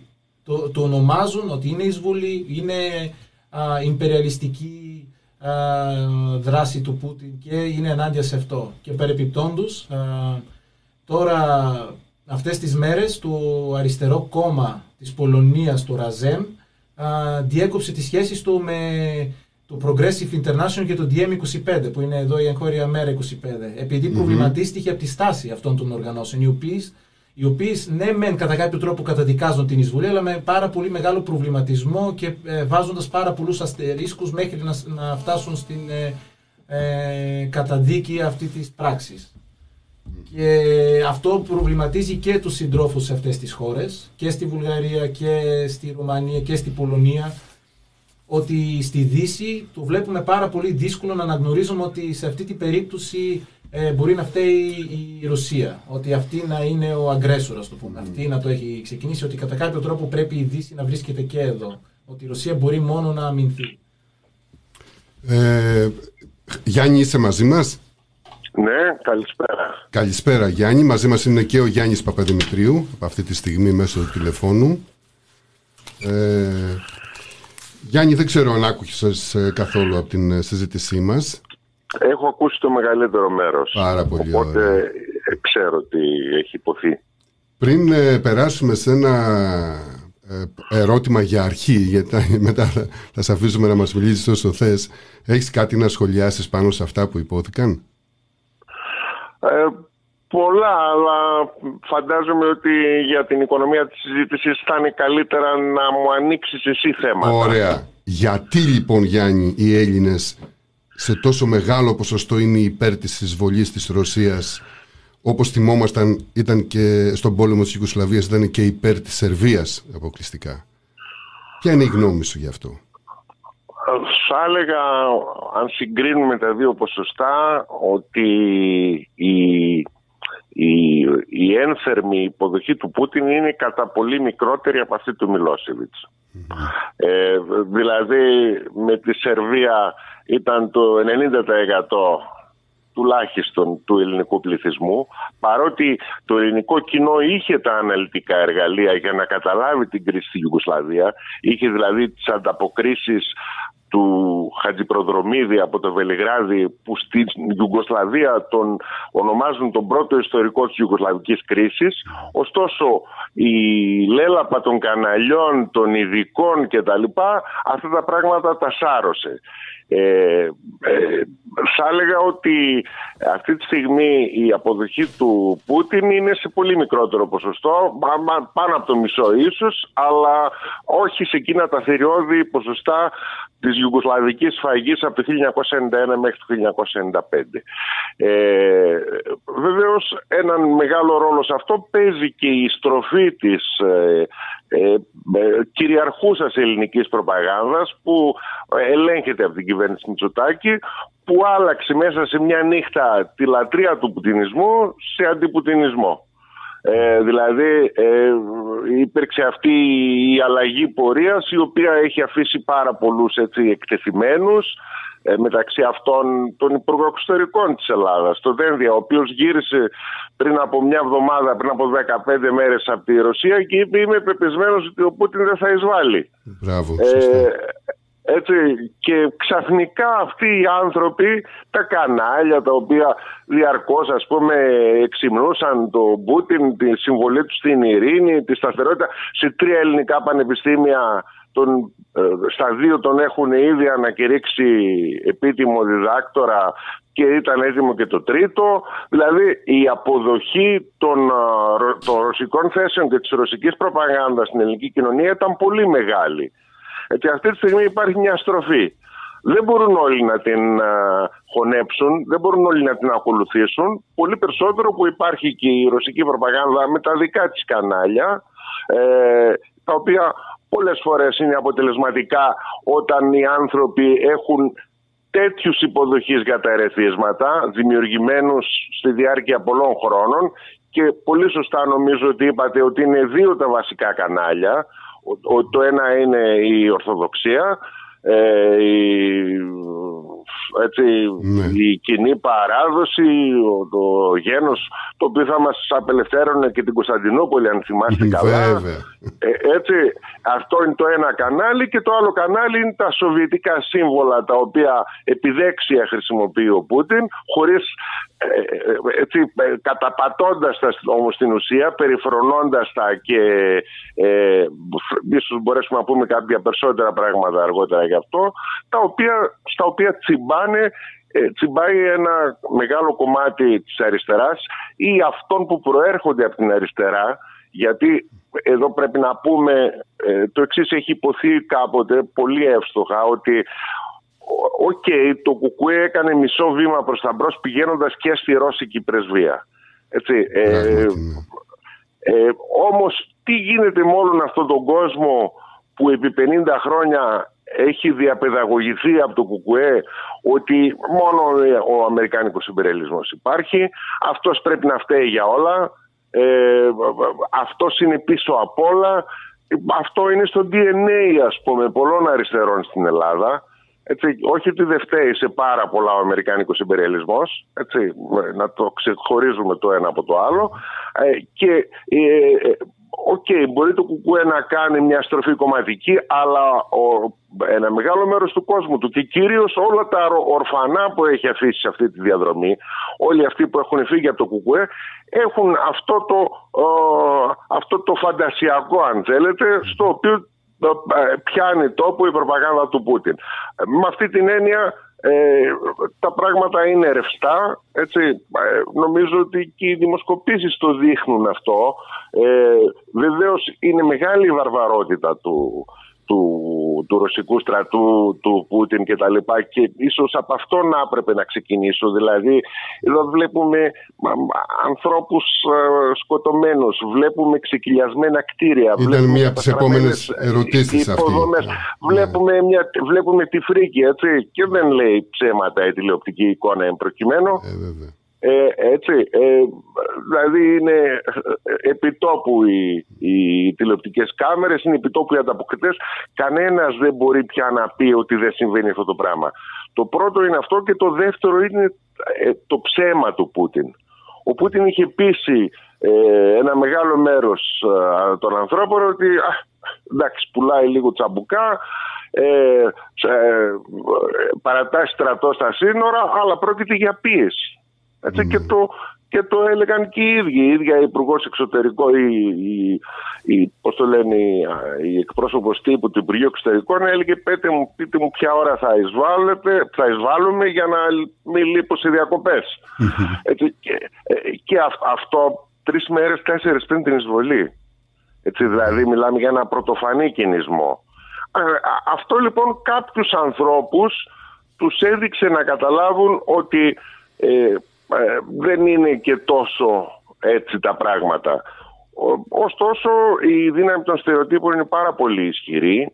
Οι, οι άνθρωποι έχουν μάθει με έναν τρόπο να σκέπτονται και χρειάζεται πολλή δουλειά ας πούμε και στο δικό τους ατομικό επίπεδο και στο συλλογικό για να μπορέσουν να καταλάβουν κάποια πράγματα. Ε, αυτό που θα έλεγα είναι το εξής ε, ότι η, καταρχήν ε, σε σχέση με την αριστερά που κουβεντιάσατε ε, ε, συμφωνώ απόλυτα με την ανάλυση ότι αυτό το οποίο ε, είναι το κινητήριο αίτιο πίσω από την εισβολή είναι ο τσαρισμός. Είναι ο τσαρισμός αν θέλετε. Είναι αυτή η ιδεολογία της, ε, ε, ε, των εθνικών συμφερόντων, ο μεγαλορώσικος εθνικισμός. Μεγαλορώσοι είναι παλιό όνομα των Ρώσων. Οι Ουκρανοί λεγόταν μικρορώσοι. Οι Ουκρανοί λεγόταν μικρορώσοι και οι Λευκορώσοι λεγόταν όπως λέγονται και σήμερα. Αυτά είναι τα τρία ε, Τα τρία ρωσικά βασικά γέννη. σλαβι- σλαβικά φύλλα, ας πούμε, έτσι στην, α, στη- στην περιοχή. Λοιπόν, ο Λένιν ε, ήταν σαφέστατος. Ο Λένιν μοιαζόταν πάρα πολύ για τις εθνικές ισ- ισορροπίες της Σοβιετικής Ένωσης. Ο Λένιν ήξερε τι σημαίνει τσαρική καταπίεση στα υπόλοιπα έθνη. Ο Λένιν έλεγε προσοχή, ο πρώτος εχθρός για τις εθνικές ισορροπίες της Σοβιετικής Ένωσης είναι ο μεγαλορώσικος σοβινισμός. Ε, γι' αυτό επέμενε πάντα στις ισορροπίες, στα όργανα, γι' αυτό ε, μοίρασε την ε, περιοχή της, της την νότια στέπα ας πούμε. Δεν είναι μόνο ουκρανική. Ε, την νότια στέπα τη μοίρασε διοικητικά τη μοίρασαν οι Πολσεβίκοι μεταξύ Ουκρανίας και Ρωσίας. Έδωσαν και στη Ρωσία τις περιοχές του Ροστόβ και του Βορονιές και, αλλά την υπόλοιπη ανατολική πε- ε, δυτική περιοχή την έδωσαν στην Ουκρανία. Ήταν κάτι το οποίο στα πρώτα χρόνια των Πολσεβίκων το πρόσεξαν. Αν θέλετε, έχοντας υπόψη και τα διδάγματα από την περίπτωση του Μαχνό που είπατε προηγουμένως. Ε, α, α, επίσης, κάτι το οποίο θα πρέπει να πούμε είναι ότι η ρωσική αριστερά ε, έχει αναπτύξει πραγματικά και ένα αντιπολιτευτικό κίνημα απέναντι σε αυτή την εισβολή. Έγινε μια στρογγυλή τράπεζα πριν από λίγες μέρες και υπογράφηκε μια διακήρυξη από γνωστά ονόματα ανάμεσα στα οποία και ο Μπόρις Καγκαρλίτσκι. Ε, ε, δεν ψάχνουν για ΝΑΤΟ αυτοί, ούτε για Ουκρανούς Ναζί. Αυτοί λένε τα πράγματα με το όνομά τους. Αυτοί λένε οι Ουκρανοί είναι αδέλφια μας να σταματήσει τώρα η εισβολή, ε, τα καθήκοντά μας απέναντι στο ρωσικό λαό και, βά- και βάζουν και έναν ορίζοντα ανατροπής του Πούτιν. Δηλαδή δεν μπορώ να φανταστώ πιο σαφή ε, τοποθέτηση και πιο έντιμη και πιο ξεκάθαρη από αυτή την... α, Σαφής και πολιτική τοποθέτηση. Σαφής πολιτική. ναι, από αυτή τη στρογγυλή τράπεζα. Βεβαίως υπάρχουν και δυνάμεις, ας πούμε, εθνικιστικές στο Κομμουνιστικό Κόμμα της Ρωσίας, ούτως ή άλλως ε, έχει παίξει ένα τέτοιο ρόλο τα τελευταία χρόνια. Ε, η, η ευρωπαϊκή αριστερά στην πλειοψηφία της, στη συντριπτική της πλειοψηφία, είναι εναντίον της εισβολής πρώτα και κύρια και χωρίς αστερίσκους. Και το δείχνουν αυτό το πράγμα οι αντιπολεμικές διαδηλώσεις σε όλες τις μεγάλες ευρωπαϊκές πόλεις. Δηλαδή, θέλω να πω, ε, η ιδιορυθμία της ελληνικής αριστεράς είναι ένα άλλο πράγμα και αν θέλετε να το συζητήσουμε. Θα θέλαμε να το συζητήσουμε αυτό γιατί ε, ανήκει σε αυτό το χώρο, έχεις ε, περγαμηνές εκεί και έχει ένα βάρος η κουβέντα σου, Γιάννη. Ε, θεωρώ ότι δεν είμαι κοινωνικός ψυχολόγος για να μπορέσω να κάνω ερμηνείες. Άρα περνάει σε Ε, αυτό το επίπεδο η, έτσι. μια ανάλυση. Ε, αλλά, αλλά κάποια πολιτικά στοιχεία ενδεχομένως θα πρέπει να τα πούμε. Πρώτα πρώτα είναι πραγματικά ε, αυτό το, το μεγάλο βάρος του αριστερού εθνικισμού. Ε, ο- το οποίο εκδηλώ, έχει εκδηλωθεί και σε εσωτερικά ζητήματα και σε διεθνή και στις ελληνοτουρκικές σχέσεις και, ε, και πολύ περισσότερο και πολύ πιο εύκολα στα διεθνή. Ε, η Ιουγκοσλαβία ήταν πραγματικά ε, έτσι μια ε, πάρα πολύ δύσκολη εποχή. Ε, θα θυμίσω βέβαια ότι ε, εγώ, ε, Νίκο, ανδρώθηκα πολιτικά τη δεκαετία του 70. Ε, τότε... Ε, Τη όσοι δεν δεκαετία της ήταν στο πολιτικοποίησης. ναι, ακριβώς. Τότε όσοι δεν ήταν στο ΚΚΕ, εντάξει πάρα πολλοί ήταν στο ΚΚΕ, οι υπόλοιποι όμως που δεν ήμασταν, είχαμε καθαρό το πλαίσιο. Λέγαμε ούτε ΝΑΤΟ, ούτε Βαρσοβία, ούτε ΙΠΑ, ούτε Ρωσία. Ξέραμε ότι ε, υπάρχουν, υπάρχει μια σύγκρουση υπεριαλισμών, ε, υπάρχει, ε, δεν υπάρχει καλός και κακός. Ο κόσμος του Κουκουέ διαπαιδαγωγούταν σε άλλη κατεύθυνση. Ωραία. Για όλα έφυγε ο Αμερικάνικος υπεριαλισμός. Να, πού- να πούμε Γιάννη ότι για τους μικρότερους ακροατές μας ότι το να λες στη δεκαετία του 70 ούτε ΝΑΤΟ ούτε Βαρσοβία είχε άλλο βάρος από ότι αν το έλεγες σε μια άλλη περίπτωση σημερινή. Ε, γιατί ο, Εντάξει. ο, ο, Ε, ο κομμουνισμός, γιατί ήταν- ο κομμουνισμός γιατί ήταν τάσκιαζε ισχυρά- όλα. Γιατί ήταν ισχυρά και τα δύο στρατόπεδα. Σύμφωνοι. Ναι. Και, σύμφωνοι. και επειδή ο Ήταν κομμουνισμός ισχυρά. τάσκιαζε, ο, ο εφαρμοσμένος κομμουνισμός να το πούμε τώρα, η, της, ε, της Σοβιετικής Ένωσης, ε, τάσκιαζε όλα εκείνη την εποχή. Ε,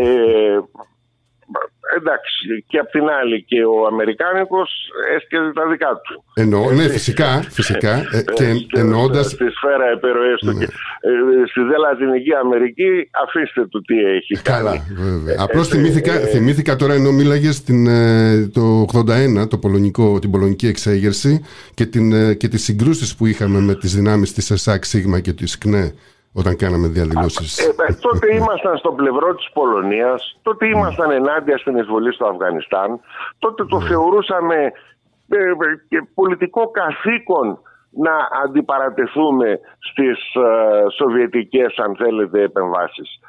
Ε, με την πτώση του υπαρκτού εντός εισαγωγικών αυτό το πράγμα σαν να χάσει, σαν, κάποιο, σαν να χάθηκε, έτσι, σαν κάποιοι να μετάνιωσαν. Ε, προφανώς υπήρχε μια τεράστια ε, αλλαγή, μια δυσμενής ε, ε, αλλαγή των συσχετισμών σε βάρος το- της Ρωσίας.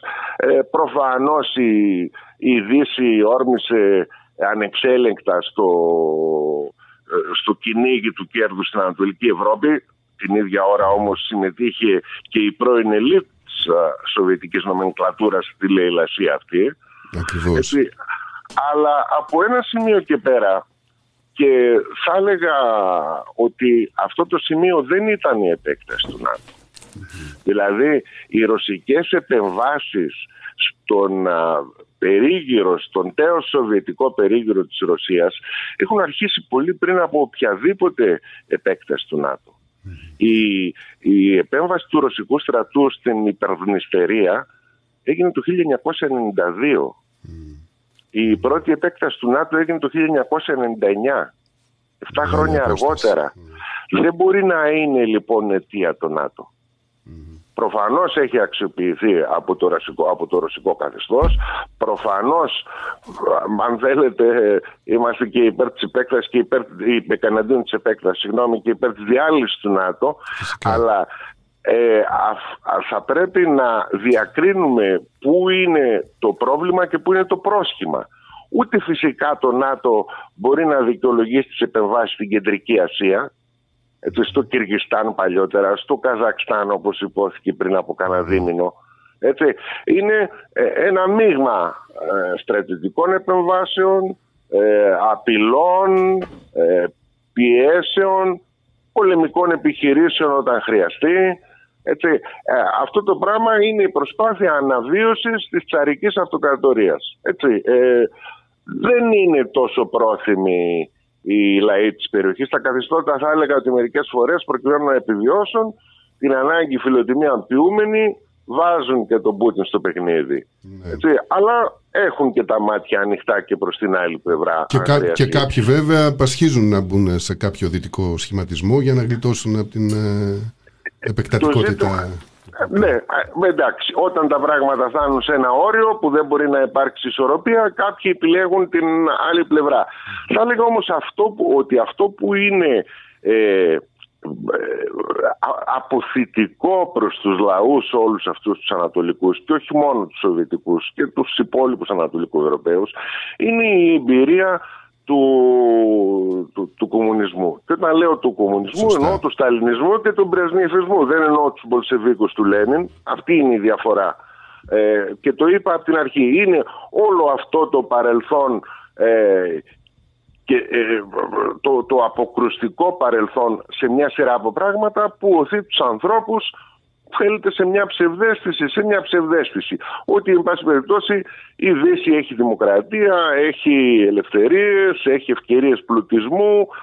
Εντάξει, την είδαμε και, την, ε, και τη Δύση. Πέρασαν Είδαμε πολλά και- χρόνια, το έχουν δει πλέον τη- αυτό το έργο. Την είδαμε και τη διαφθορά. Έτσι, εν πάση περιπτώσει, ε, βλέπουν ότι σε ένα βαθμό ένα, ε, ένα θεσμικό πλαίσιο λειτουργεί, δεν είναι ας πούμε αρπακτικές ολιγαρχίες ε, και πολεμοκάπηλες ε, ολιγαρχίες σε τέτοιο βαθμό.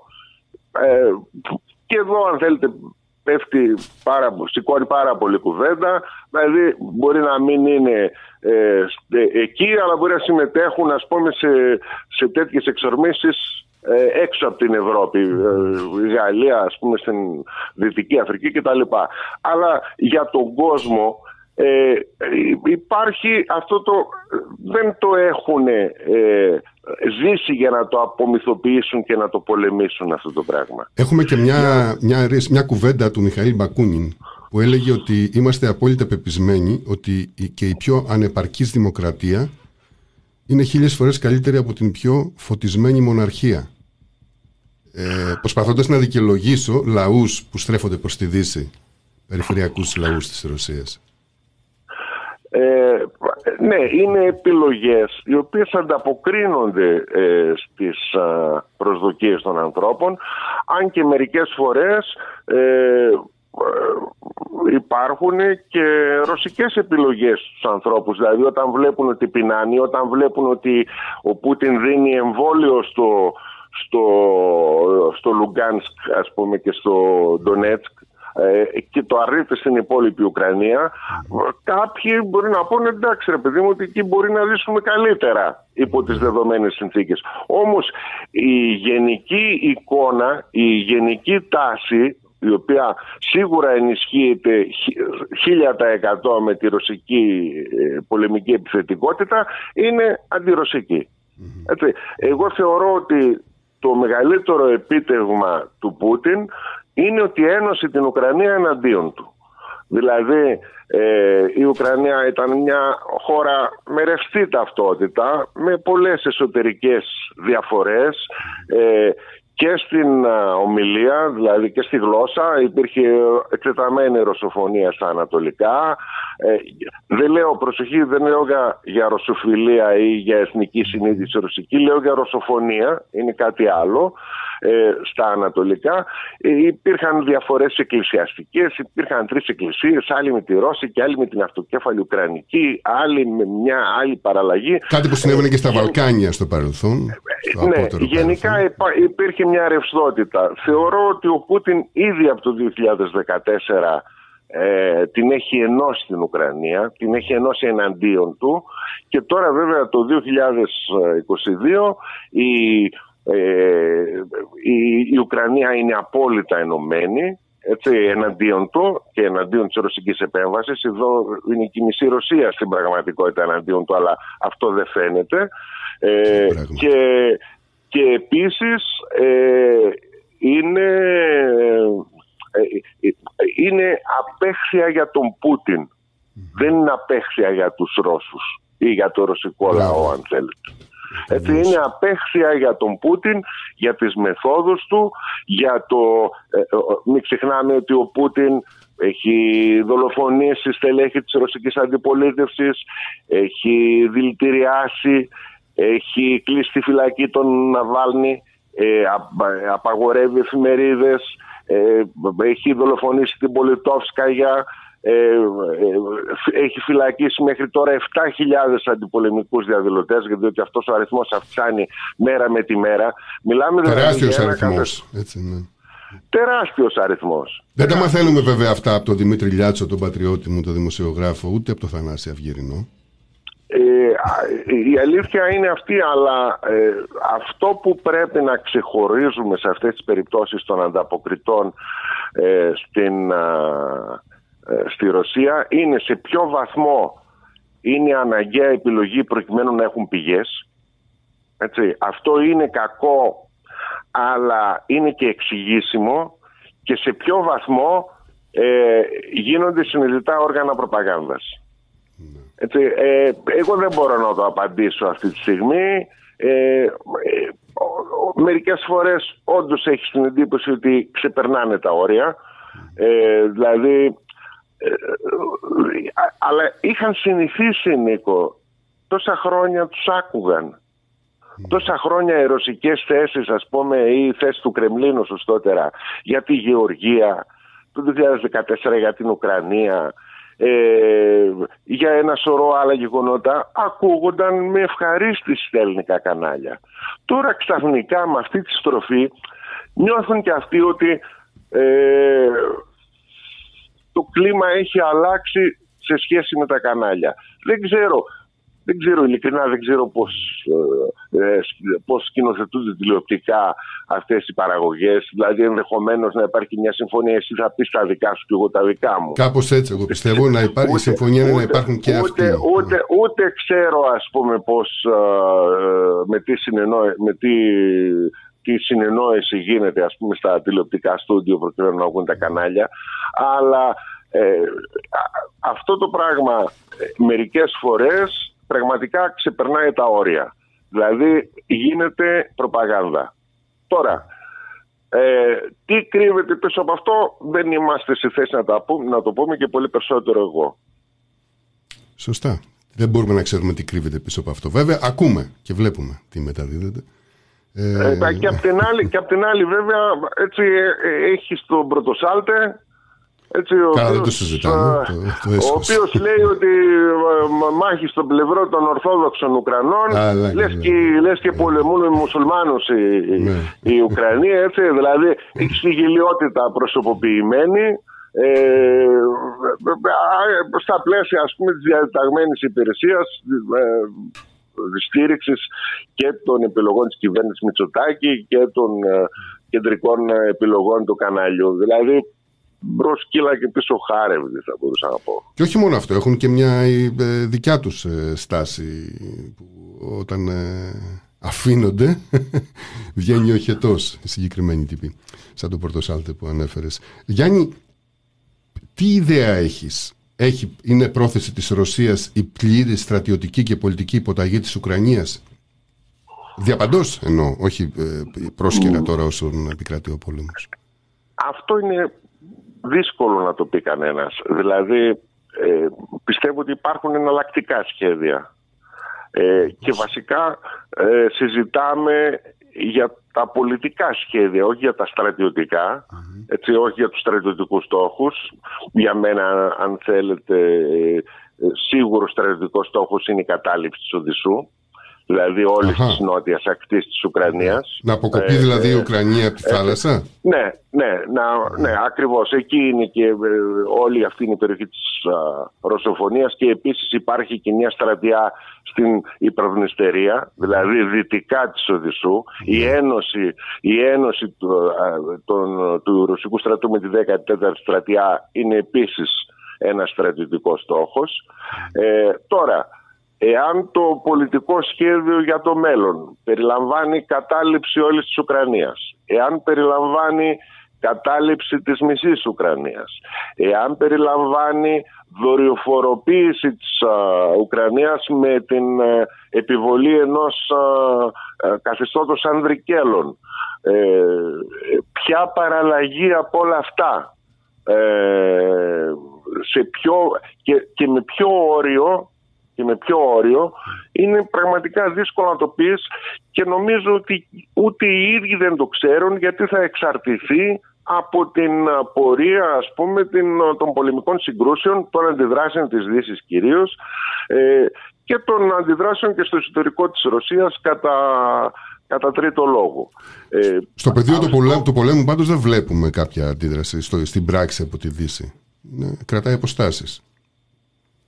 Ε, εντάξει, η Δύση ε, κάνει, η, μάλλον αυτό που προς το παρόν κάνει το ΝΑΤΟ απολαμβάνει, αξιοποιεί μάλλον αυτή την εισβολή για να αυξήσει τη δική του επιρροή. Συζητάει την ε, είσοδο της Σουηδίας, της Φιλανδίας, ναι. χωρών αυστηρά ουδετέρων, δηλαδή ε, πολύ παραδοσιακά και αρνητικών στην ένταξη στο ΝΑΤΟ, τώρα οι κοινωνίες τους θέλουν να ενταχθούν στο ΝΑΤΟ. Έτσι, ε, ενδεχομένως να τεθεί και θέμα εισόδου Κωσόβους στο ΝΑΤΟ, να τεθεί και θέμα Βοσνίας, εισόδου Βοσνίας Ερζεγοβίνης στο ΝΑΤΟ. Δηλαδή ε, η Δύση καθαρίζει, τα δυτικά στρατοκρατικά επιτελεία καθαρίζουν το δικό τους χωράφι προς το παρόν. Έτσι. Ε, αξιοποιούν δηλαδή την εισβολή του Πούτιν. Το μεγαλύτερο αποτέλεσμα της εισβολής είναι ότι έδωσε στο ΝΑΤΟ νέα πνοή. Την πρώτη μεγάλη πνοή την είχε δώσει ο Μιλόσεβιτς, την επόμενη τη δίνει ο Πούτιν. Ε, το ΝΑΤΟ εκεί που, που στη συνείδηση των ανθρώπων ήταν ένα άχρηστο νεκρό πράγμα έχει πάρει δύο ανάσες, μεγάλες ανάσες ζωής όμως από, ε, με αυτές τις αφορμές. Ε, τώρα, ε, πού, θα, τι θα, πού θα σταματήσει, έτσι, ε, ε, θα είναι μια σύνθεση παραγόντων. Να διατυπώσω εγώ ένα ερώτημα. Τι θα γίνει στη Μολδαβία; Θα προχωρήσει. Εγώ εκτιμάω ότι θα ενωθεί με, με τα στρατεύματα της, τρανς, τρανς, υπερ, της Υπερδνειστερίας. Τι θα γίνει μετά; Θα επιδιώξει και την υπόλοιπη Μολδαβία; Ε, δηλαδή, και... εσύ λες ότι θα εισχωρήσει στα... Δεν ξέρω, λέω, λέω ρωτάω, ρωτάω ένα υποθετικό σενάριο. Ναι. Έτσι, διότι ε, η, η δυτική Ουκρανία, η Τολβόφ ας πούμε, είναι πιο βαθιά στην Πολωνία. Έτσι, είναι πιο βαθιά προς την Πολωνία. Ίσως να μην είναι τόσο εύκολη στρατιωτικά. Η Μολδαβία είναι μπρος. Θα επιδιώξει, ας πούμε, ήδη η Μολδαβία ε, έκανε αίτηση ένταξη στην Ευρωπαϊκή Ένωση. Έτσι. Ναι. Ε, θα επιδιώξει, ας πούμε, επέκταση προς τα εκεί ε, και το ΝΑΤΟ πώς θα αντιδράσει. Θα είναι εκεί το κρίσιμο σημείο.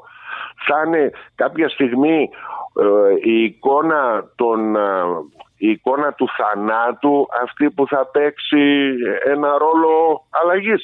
Θα είναι ο Πούτιν ο ίδιος ο οποίος θα πει ως εδώ τώρα ας κοιτάξω τι κέρδισα και τι έχασα και ας μπω σε μια διαδικασία.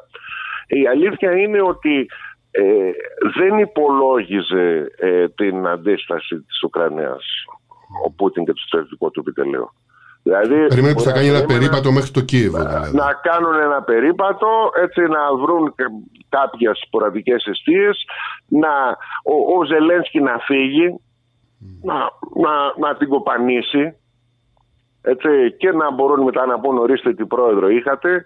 Ίσως ένας κρίσιμος παράγοντας να ήταν η στάση του Ζελένσκι, ο οποίος έμεινε στο πόστο και, και ενέπνευσε ίσως ε, και, και εμψύχωσε, και εμψύχωσε ας πούμε τον Ουκρανικό πληθυσμό που, ε, που έχει ενωθεί, επαναλαμβάνω, ανεξάρτητα από αν είναι ρωσόφωνος ή ουκρανόφωνος. Ε, εκτιμάω ότι ε, η Ουκρανία έχει γεννηθεί, έχει γεννηθεί μέσα από τις τάχτες και τα αίματα. Μπορεί να μην υπήρχε ποτέ μέχρι τώρα η Ουκρανία σαν εθνική οντότητα, σαν ναι, στη συνείδηση των ανθρώπων, αλλά μέσα από, τη, από τα αίματα ε, δυστυχώς έτσι γεννιούνται τα έθνη έτσι, ε, και αφού είναι στη γέννησή τους προοδευτικά, στη συνέχεια γίνονται αντιδραστικά. Αλλά αυτό είναι μια άλλη συζήτηση. Μάλιστα. Ε, Γιάννη, ο, ο Πούτιν απείλησε με πυρηνικό πόλεμο. Είχε βάση, λες, η απειλή του. Ήταν λόγια στον αέρα. Δεν μπορεί να ξέρει Δεν κανένα. μπορούσε να ξέρει κανείς. Δηλαδή, δηλαδή, εγώ εκτιμάω ότι αν α, ε, ο Πούτιν φτάσει στο σημείο να διατάξει πυρηνική επίθεση θα ανατραπεί από τη ρωσική στρατοκρατία.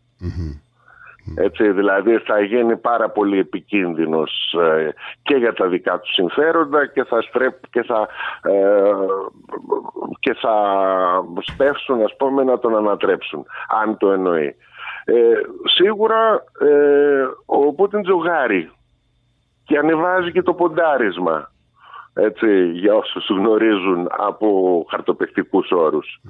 Ε, δηλαδή ε, αυτό είναι ένα ανέβασμα. Ε, από εκεί και πέρα η υπεροπλία ας πούμε η αμερικάνικη στο συγκεκριμένο ζήτημα είναι πάρα πολύ ε, μεγάλη.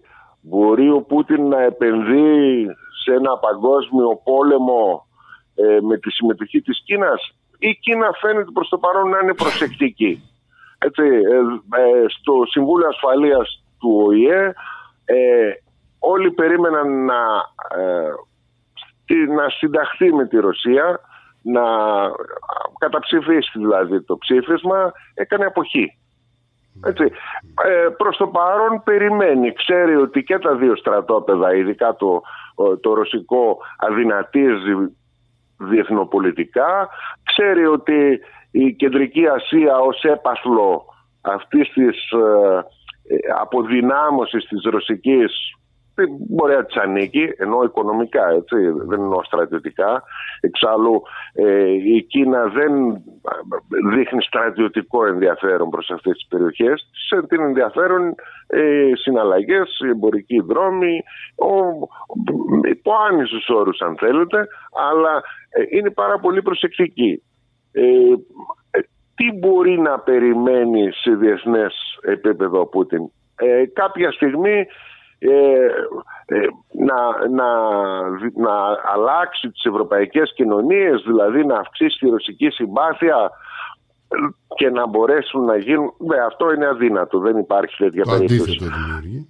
Δεν υπάρχει. Το αντίθετο έχει δημιουργήσει ακριβώς. Ε, οπότε το ζήτημα είναι ε, προς το παρόν έχει επιλέξει τη φυγή προς τα μπρος, έχει επιλέξει να ανεβάζει το ποντάρισμα. Ε, δεν είμαστε σε θέση να ξέρουμε ούτε τις διαφωνίες, ούτε τις ε, επιφυλάξεις, ούτε στο εσωτερικό του, ε, έτσι, του ρωσικού ε, της κυρίαρχης ρωσικής ελίτ. Η αλήθεια είναι ότι αρχίζουν τα προβλήματα, αρχίζουν οι νεκροί, αρχίζουν οι οικογένειες των νεκρών, αρχίζουν, οι, αρχίζουν ε, τα, τα οικονομικά προβλήματα σε μια μεγάλη μάζα πληττόμενων από τα μέτρα, αρχίζουν τα προβλήματα για τους ολιγάρχες. Δεν μιλάω δηλαδή για το αντιπολεμικό κίνημα, αφήστε το αυτό, έτσι. Μιλάω για το... Μιλάω για τις ε, Εσωτερικές ηλικίες του συνέπειες, συστήματος, ας πούμε, ας στη- στη- δεν ξέρω σε ποιο, σε ποιο βαθμό είναι σε θέση να τα απορροφήσει αυτά τα πράγματα ώστε να έχει το δικό του εσωτερικό μέτωπο ενιαίο. Ε, ε, το σημαντικό είναι νομίζω ότι πρέπει να κρατήσουμε το εξής ότι όσο και να χάσει ο Ζελένσκι έχει κερδίσει. Και Έχει όσο ήδη και να κερδίσει. κερδί- λες, δηλαδή. Έχει ήδη κερδίσει. Έτσι, ε, ε, ο, ο ίδιος προσωπικά δεν λέω η Ουκρανία Ναι. έτσι. Και όσο και να κερδίσει ο Πούτιν προοπτικά έχει χάσει. Προοπτικά. Ε, αλλά βεβαίως το θέμα του χρόνου ε, δεν αντισταθμίζει την καταστροφή των ανθρώπων, των κτηρίων, των υποδομών, δεν αντισταθμίζει όλη αυτή τη φρίκη. Στο τέλος βγαίνουμε όλοι χειρότεροι. Βγαίνει και η Δύση στρατιωτικοποιημένη, βγαίνει και η Ρωσία φασιστικοποιημένη, βγαίνει και η Ουκρανία καταστραμμένη. Έτσι, ε, αυτό αν, μπορεί, αν μπορούν οι άνθρωποι να το συνειδητοποιήσουν, να το καταλάβουν, να το παλέψουν, θα ήταν ένα μεγάλο κέρδος. Ε, ποιοι άνθρωποι όμως εννοείς να το παλέψουν; Οι άνθρωποι των, αποτα... των, των κινημάτων ας πούμε που στην Ακριβώς, Ναι. ακριβώς, ακριβώς, ακριβώς. Και οι απλοί άνθρωποι, Και οι ας απλοί πούμε, άνθρωποι. και οι απλοί άνθρωποι. Ε, δηλαδή, ε, οι οποίοι μπορούν να επηρεάσουν πολιτικές εξελίξεις, οι οποίοι μπορούν να κάνουν κινήσεις, οι οποίοι... Ε, εντάξει, δεν μπορούμε να πάρουμε τα όπλα. Ναι, βέβαια. Ε, έχουμε όμως τη δύναμη αυτή των ανθρώπων, των ίδιων που είπες. Που... Οι κοινωνίες. Φυσικά. Ε, τι θα πούμε, ότι τελείωσε; Ναι, υπάρχουν μόνο οι ισχυροί; Δεν υπάρχουν μόνο αυτοί. Ακριβώς, ακριβώς. Αυτό είναι το στίχημα, αυτό το στίχημα το έχουμε πάντα, το έχουμε ο καθένας στη χώρα του, έτσι. Αλλά το έχουμε και σε διεθνές επίπεδο όπου ξέρουμε ή πρέπει να ξέρουμε να ξεχωρίζουμε από το ποιος επιτίθεται και μάλιστα με τέτοιο δύο τρόπο και ποιος όχι. Σωστά. Δηλαδή τις αναλύσεις για το τι φταίει, για το τι από πίσω, για το ποιο ΝΑΤΟ, για το... OK, okay, ας τις έχουμε. Και ε, αφήνω τη συζήτηση την οποία ήδη κάνατε ε, πόσο ναζιστική είναι η Ουκρανία η οποία προφανώς έχει και αυτή νεοναζί και πόσο ναζιστική είναι η Ρωσία ε, εγώ θα πω ότι ε, θα πρέπει το ελληνικό ακροατήριο, οι Έλληνες πολίτες να καταλάβουν ότι δεν υπάρχει η βία των ε, Ναζί η οποία δημιουργεί το ουκρανικό πρόβλημα. Η βία ξεκίνησε από, το, από την αντίθετη πλευρά, η ναζιστικού χαρακτήρα βία. Ξεκίνησε από, τα, από την αστυνομία του Γιαννουκόβιτς και τους παραστρατιωτικούς του Τίτουσκι ε, και δεν το, λέω, δεν το λέει κάποιος αυτό, το έχει πει το Ευρωπαϊκό Δικαστήριο Δικαιωμάτων του Ανθρώπου. Πάνω από 100 φόνοι στην ε, πλατεία Μαϊντάν. Έτσι, ε, εξαφανίσεις, βασανιστήρια, απαγωγές, ε, ε απαγωγές ε, και βεβαίως υπήρχε ένα πλήθος εκατοντάδων χιλιάδων, το οποίο διαδήλωνε ειρηνικά ενάντια στην άρνηση του Γιαννουκόβιτς, την ξαφνική άρνηση να υπογράψει τότε τη Συμφωνία Σύνδεσης με την Ευρωπαϊκή Ένωση. Όταν, στρατιωτικοποίησε την, όταν το καθεστώς στρατιωτικοποίησε την κατάσταση, ε, κέρδισαν οι στρατιωτικοποιημένοι. Βγήκαν οι φασίστες οι οποίοι ήταν ήδη ένοπλοι. Δεν υπάρχουν Ουκρανοί φασίστες και έχουν δράσει και ευθύνονται με εγκλήματα ε, αλλά ποιος ξεκινάει αυτή την ιστορία; Και την ε, ίδια ώρα θα πρέπει να πούμε ότι η Ρωσία στην α, Κρυμαία έχει κάνει εξίσου σοβαρές παραβιάσεις ανθρωπίνων δικαιωμάτων. Πάλι το ειδικό, το Ευρωπαϊκό Δικαστήριο Δικαιωμάτων του Ανθρώπου έχει κρίνει ότι έχουν παραβιαστεί θεμελιώδη δικαιώματα στην Κρυμαία και στο πλαστό δημοψήφισμα πλαστό από την έννοια των δημοκρατικών συνθήκων, δηλαδή με την εγγύηση του ρωσικού στρατού. Έτσι υπάρχουν εξαφανίσεις Τατάρων, υπάρχουν, ε, ε, υπάρχει άνοδος δράσης παραστρατητικών ε, ρωσικών ομάδων, υπάρχουν πάρα πολύ σοβαρές παραβιάσεις δικαιωμάτων και εκεί. Και, στο, ε, και, στην περίπτωση του Λουχάνης και του Ντονέτσκ αλλά και στην περίπτωση βεβαίως της Ουκρανικής πλευράς ε, και εκεί υπάρχει το τάγμα Αζόφ και από την άλλη μεριά υπάρχει ταξιαρχία Βάγνερ. Έτσι, ε, πάντως αυτό που δεν πρέπει να κάνουμε είναι ε, να βλέπουμε τη μία πλευρά. Θα πρέπει να τα καταδικάζουμε όλα και να καταλαβαίνουμε όμως από πού ξεκινάει.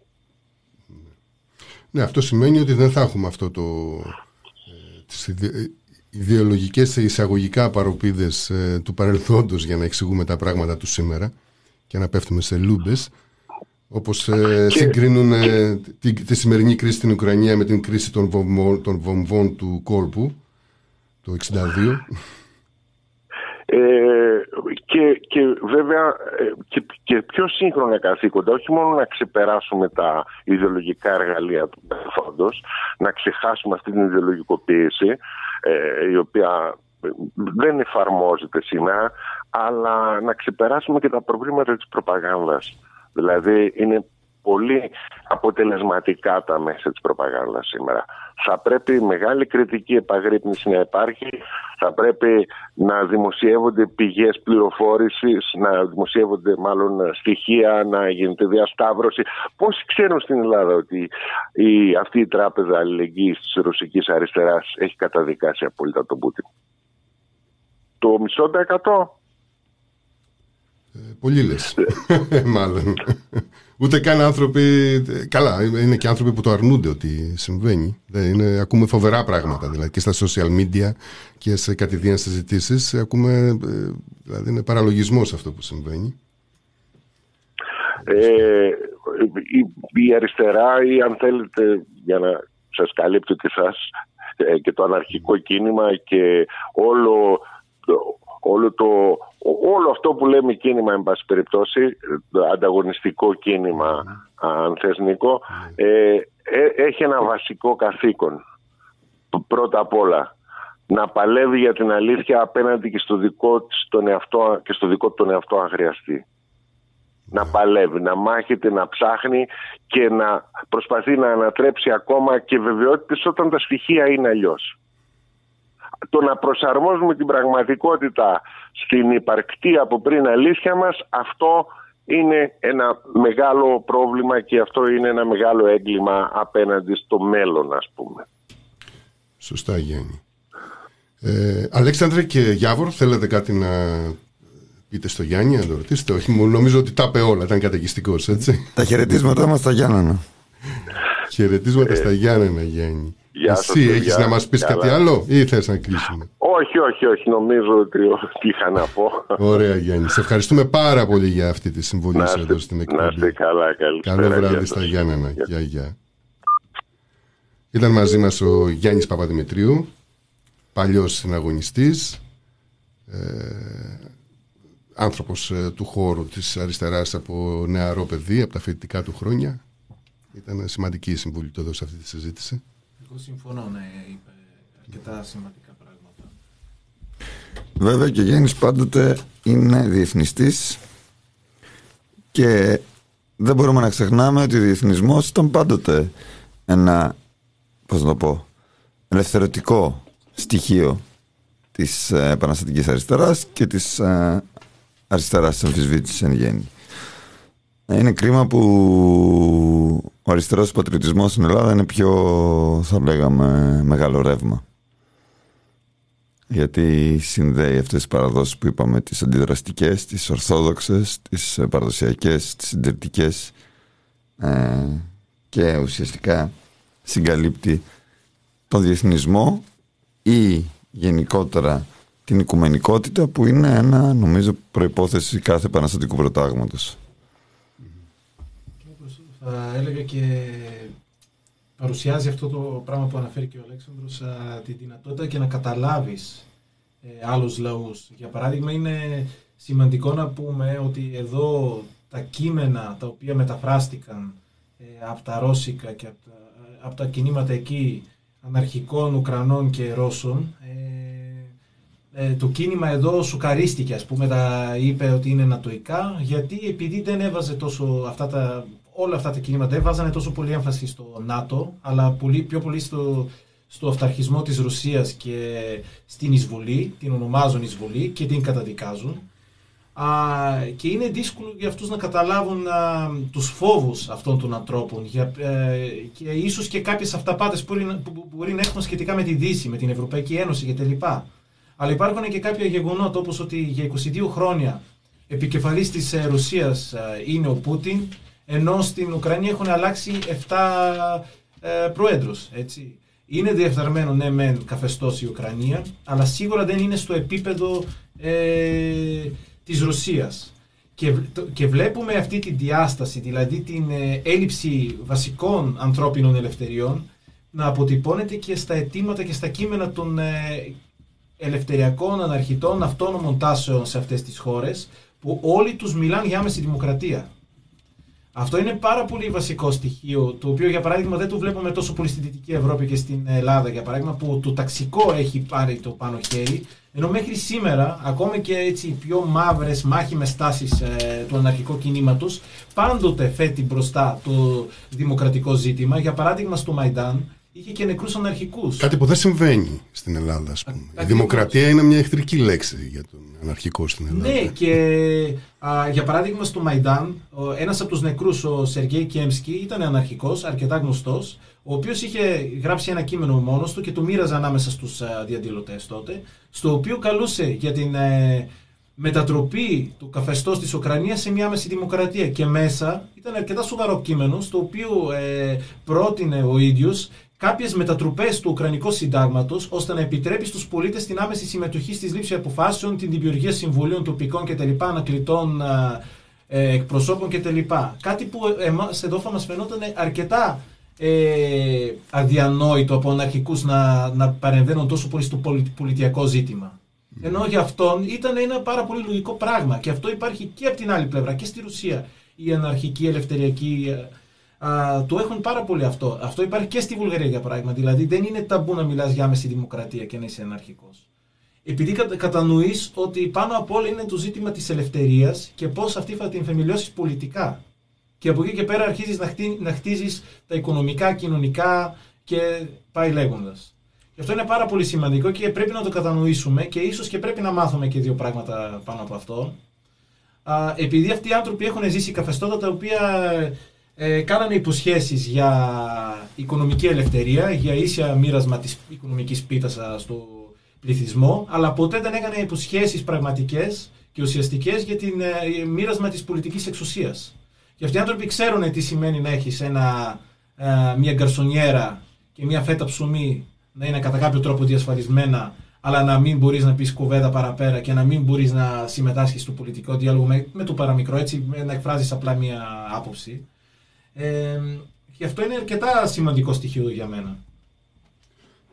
Ε, ωστόσο, Γιάβορα, είπες πριν πολύ σωστά για τις αυτεπάτες της Ευρωπαϊκής Ένωσης. Όμως, εδώ από ό,τι ακούσαμε και από το Γιάννη πριν, είναι κάτι που πρέπει να το.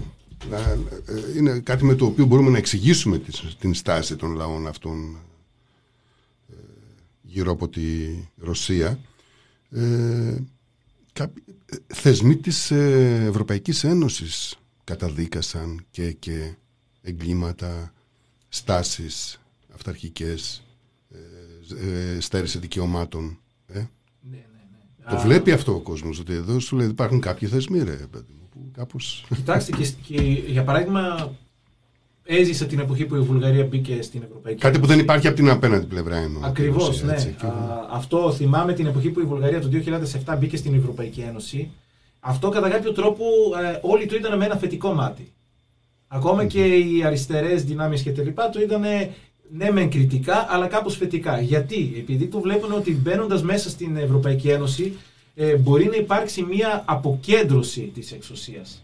Έστω και μικροί να δημιουργηθούν, δημιουργηθούν τουλάχιστον διαφορετικές πυρήνες, να σπάσει αυτή η συγκέντρωση που έχει μείνει από αυτή την αστυνομικού τύπου διακυβέρνησης. Δηλαδή και στη Βουλγαρία, να μην ξεχνάμε ότι ο Μπόικο Μπορίσοφ ήταν πάνω από 10 χρόνια ε, σε θέσεις εξουσίας. Πρώτα ξεκίνησε για πολλά χρόνια ως δήμαρχος της Σόφια, της πρωτεύουσας, και έπειτα είχε 10 χρόνια ως πρωθυπουργός της χώρας. Ο ίδιος, όπως και το Πούτιν, προερχόταν από τις. Ε, δομές της ε, μυστικής υπηρεσίας του αντίστοιχου ΚΑΚΕΜΠ της Βουλγαρίας. Δηλαδή, ο κόσμος περίμενε ακριβώς μέσα από την ε, Ευρωπαϊκή Ένωση ε, κατά κάποιο τρόπο αυτό το πράγμα να σπάσει. Ε, βέβαια, του είδαμε ότι δύσκολα σπάει, επειδή και η Βουλγαρία μπαίνοντας στην Ευρωπαϊκή Ένωση δεν σταμάτησε τον Μπορίσοφ να κυριαρχεί για 10 χρόνια. Α, και ίσως αυτό είναι ένας άλλος ε, περαιτέρω κίνδυνος, ο οποίος φέρνει έναν απίστευτο κινησμό στον κόσμο, βλέποντας πώ και το ένα δεν οδήγησε στην ελευθερία που περίμεναν ούτε το άλλο.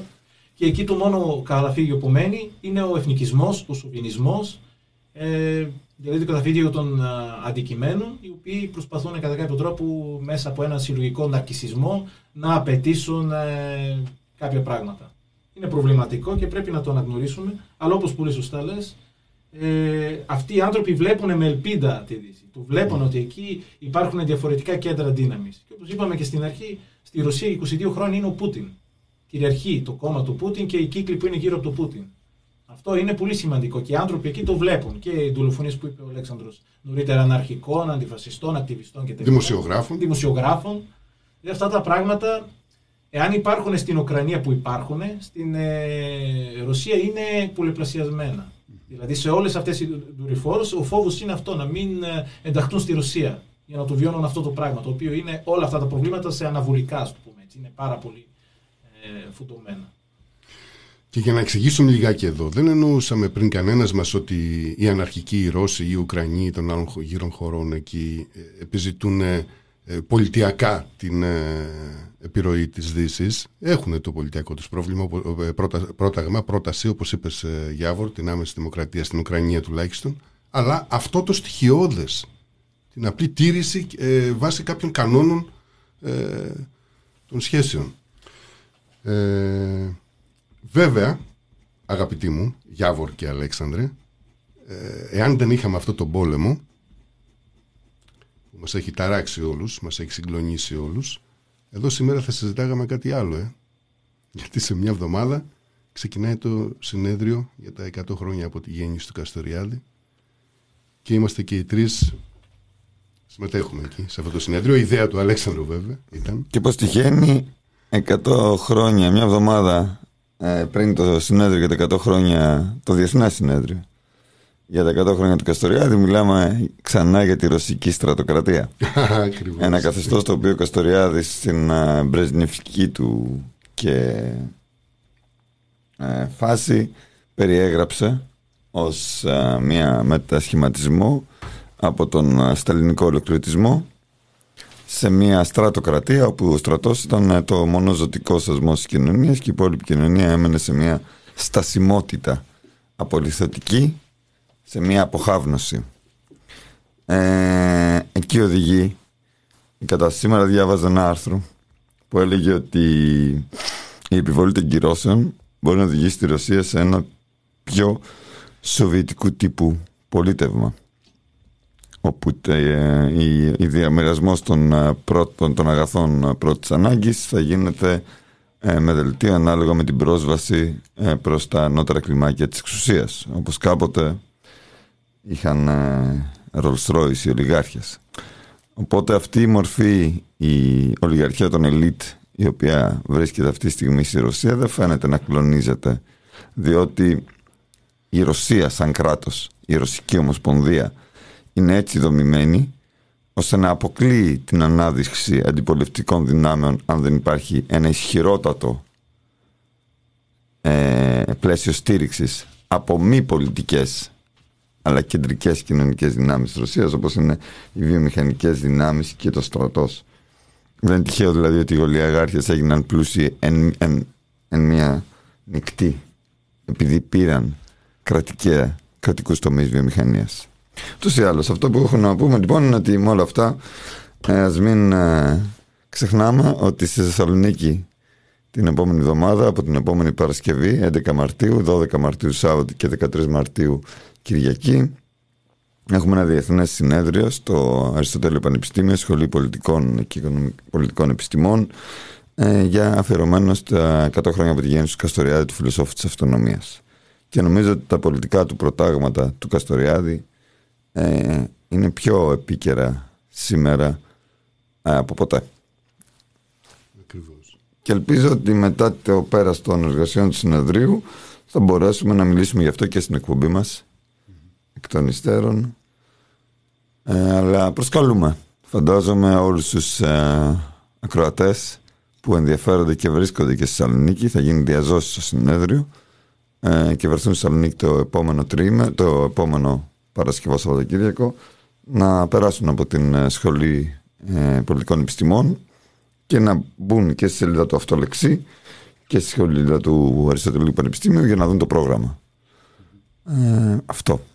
Αυτό και να πούμε, όπως είπα και πριν, ε, το αυτολεξής και σύσσωμο συμμετέχει στο συνέδριο, όπως και το Athens School, με όλους τους συνεργάτες μας και στο αυτολεξί και στο Athens School, Γιώργος Οικονόμου, Σοφία Καναούτη, Γιάννης Περπερίδης, Γιάβορα, Αλέξανδρος και εγώ, αγαπητές και αγαπητοί, ε, η εκπομπή μας έλαβε τέλος. Σας ευχαριστούμε πολύ. Ξανά την επόμενη Παρασκευή του επόμενου μήνα ή και σε κάποια εμβόλυμη εκπομπή αν χρειαστεί. Γεια σας.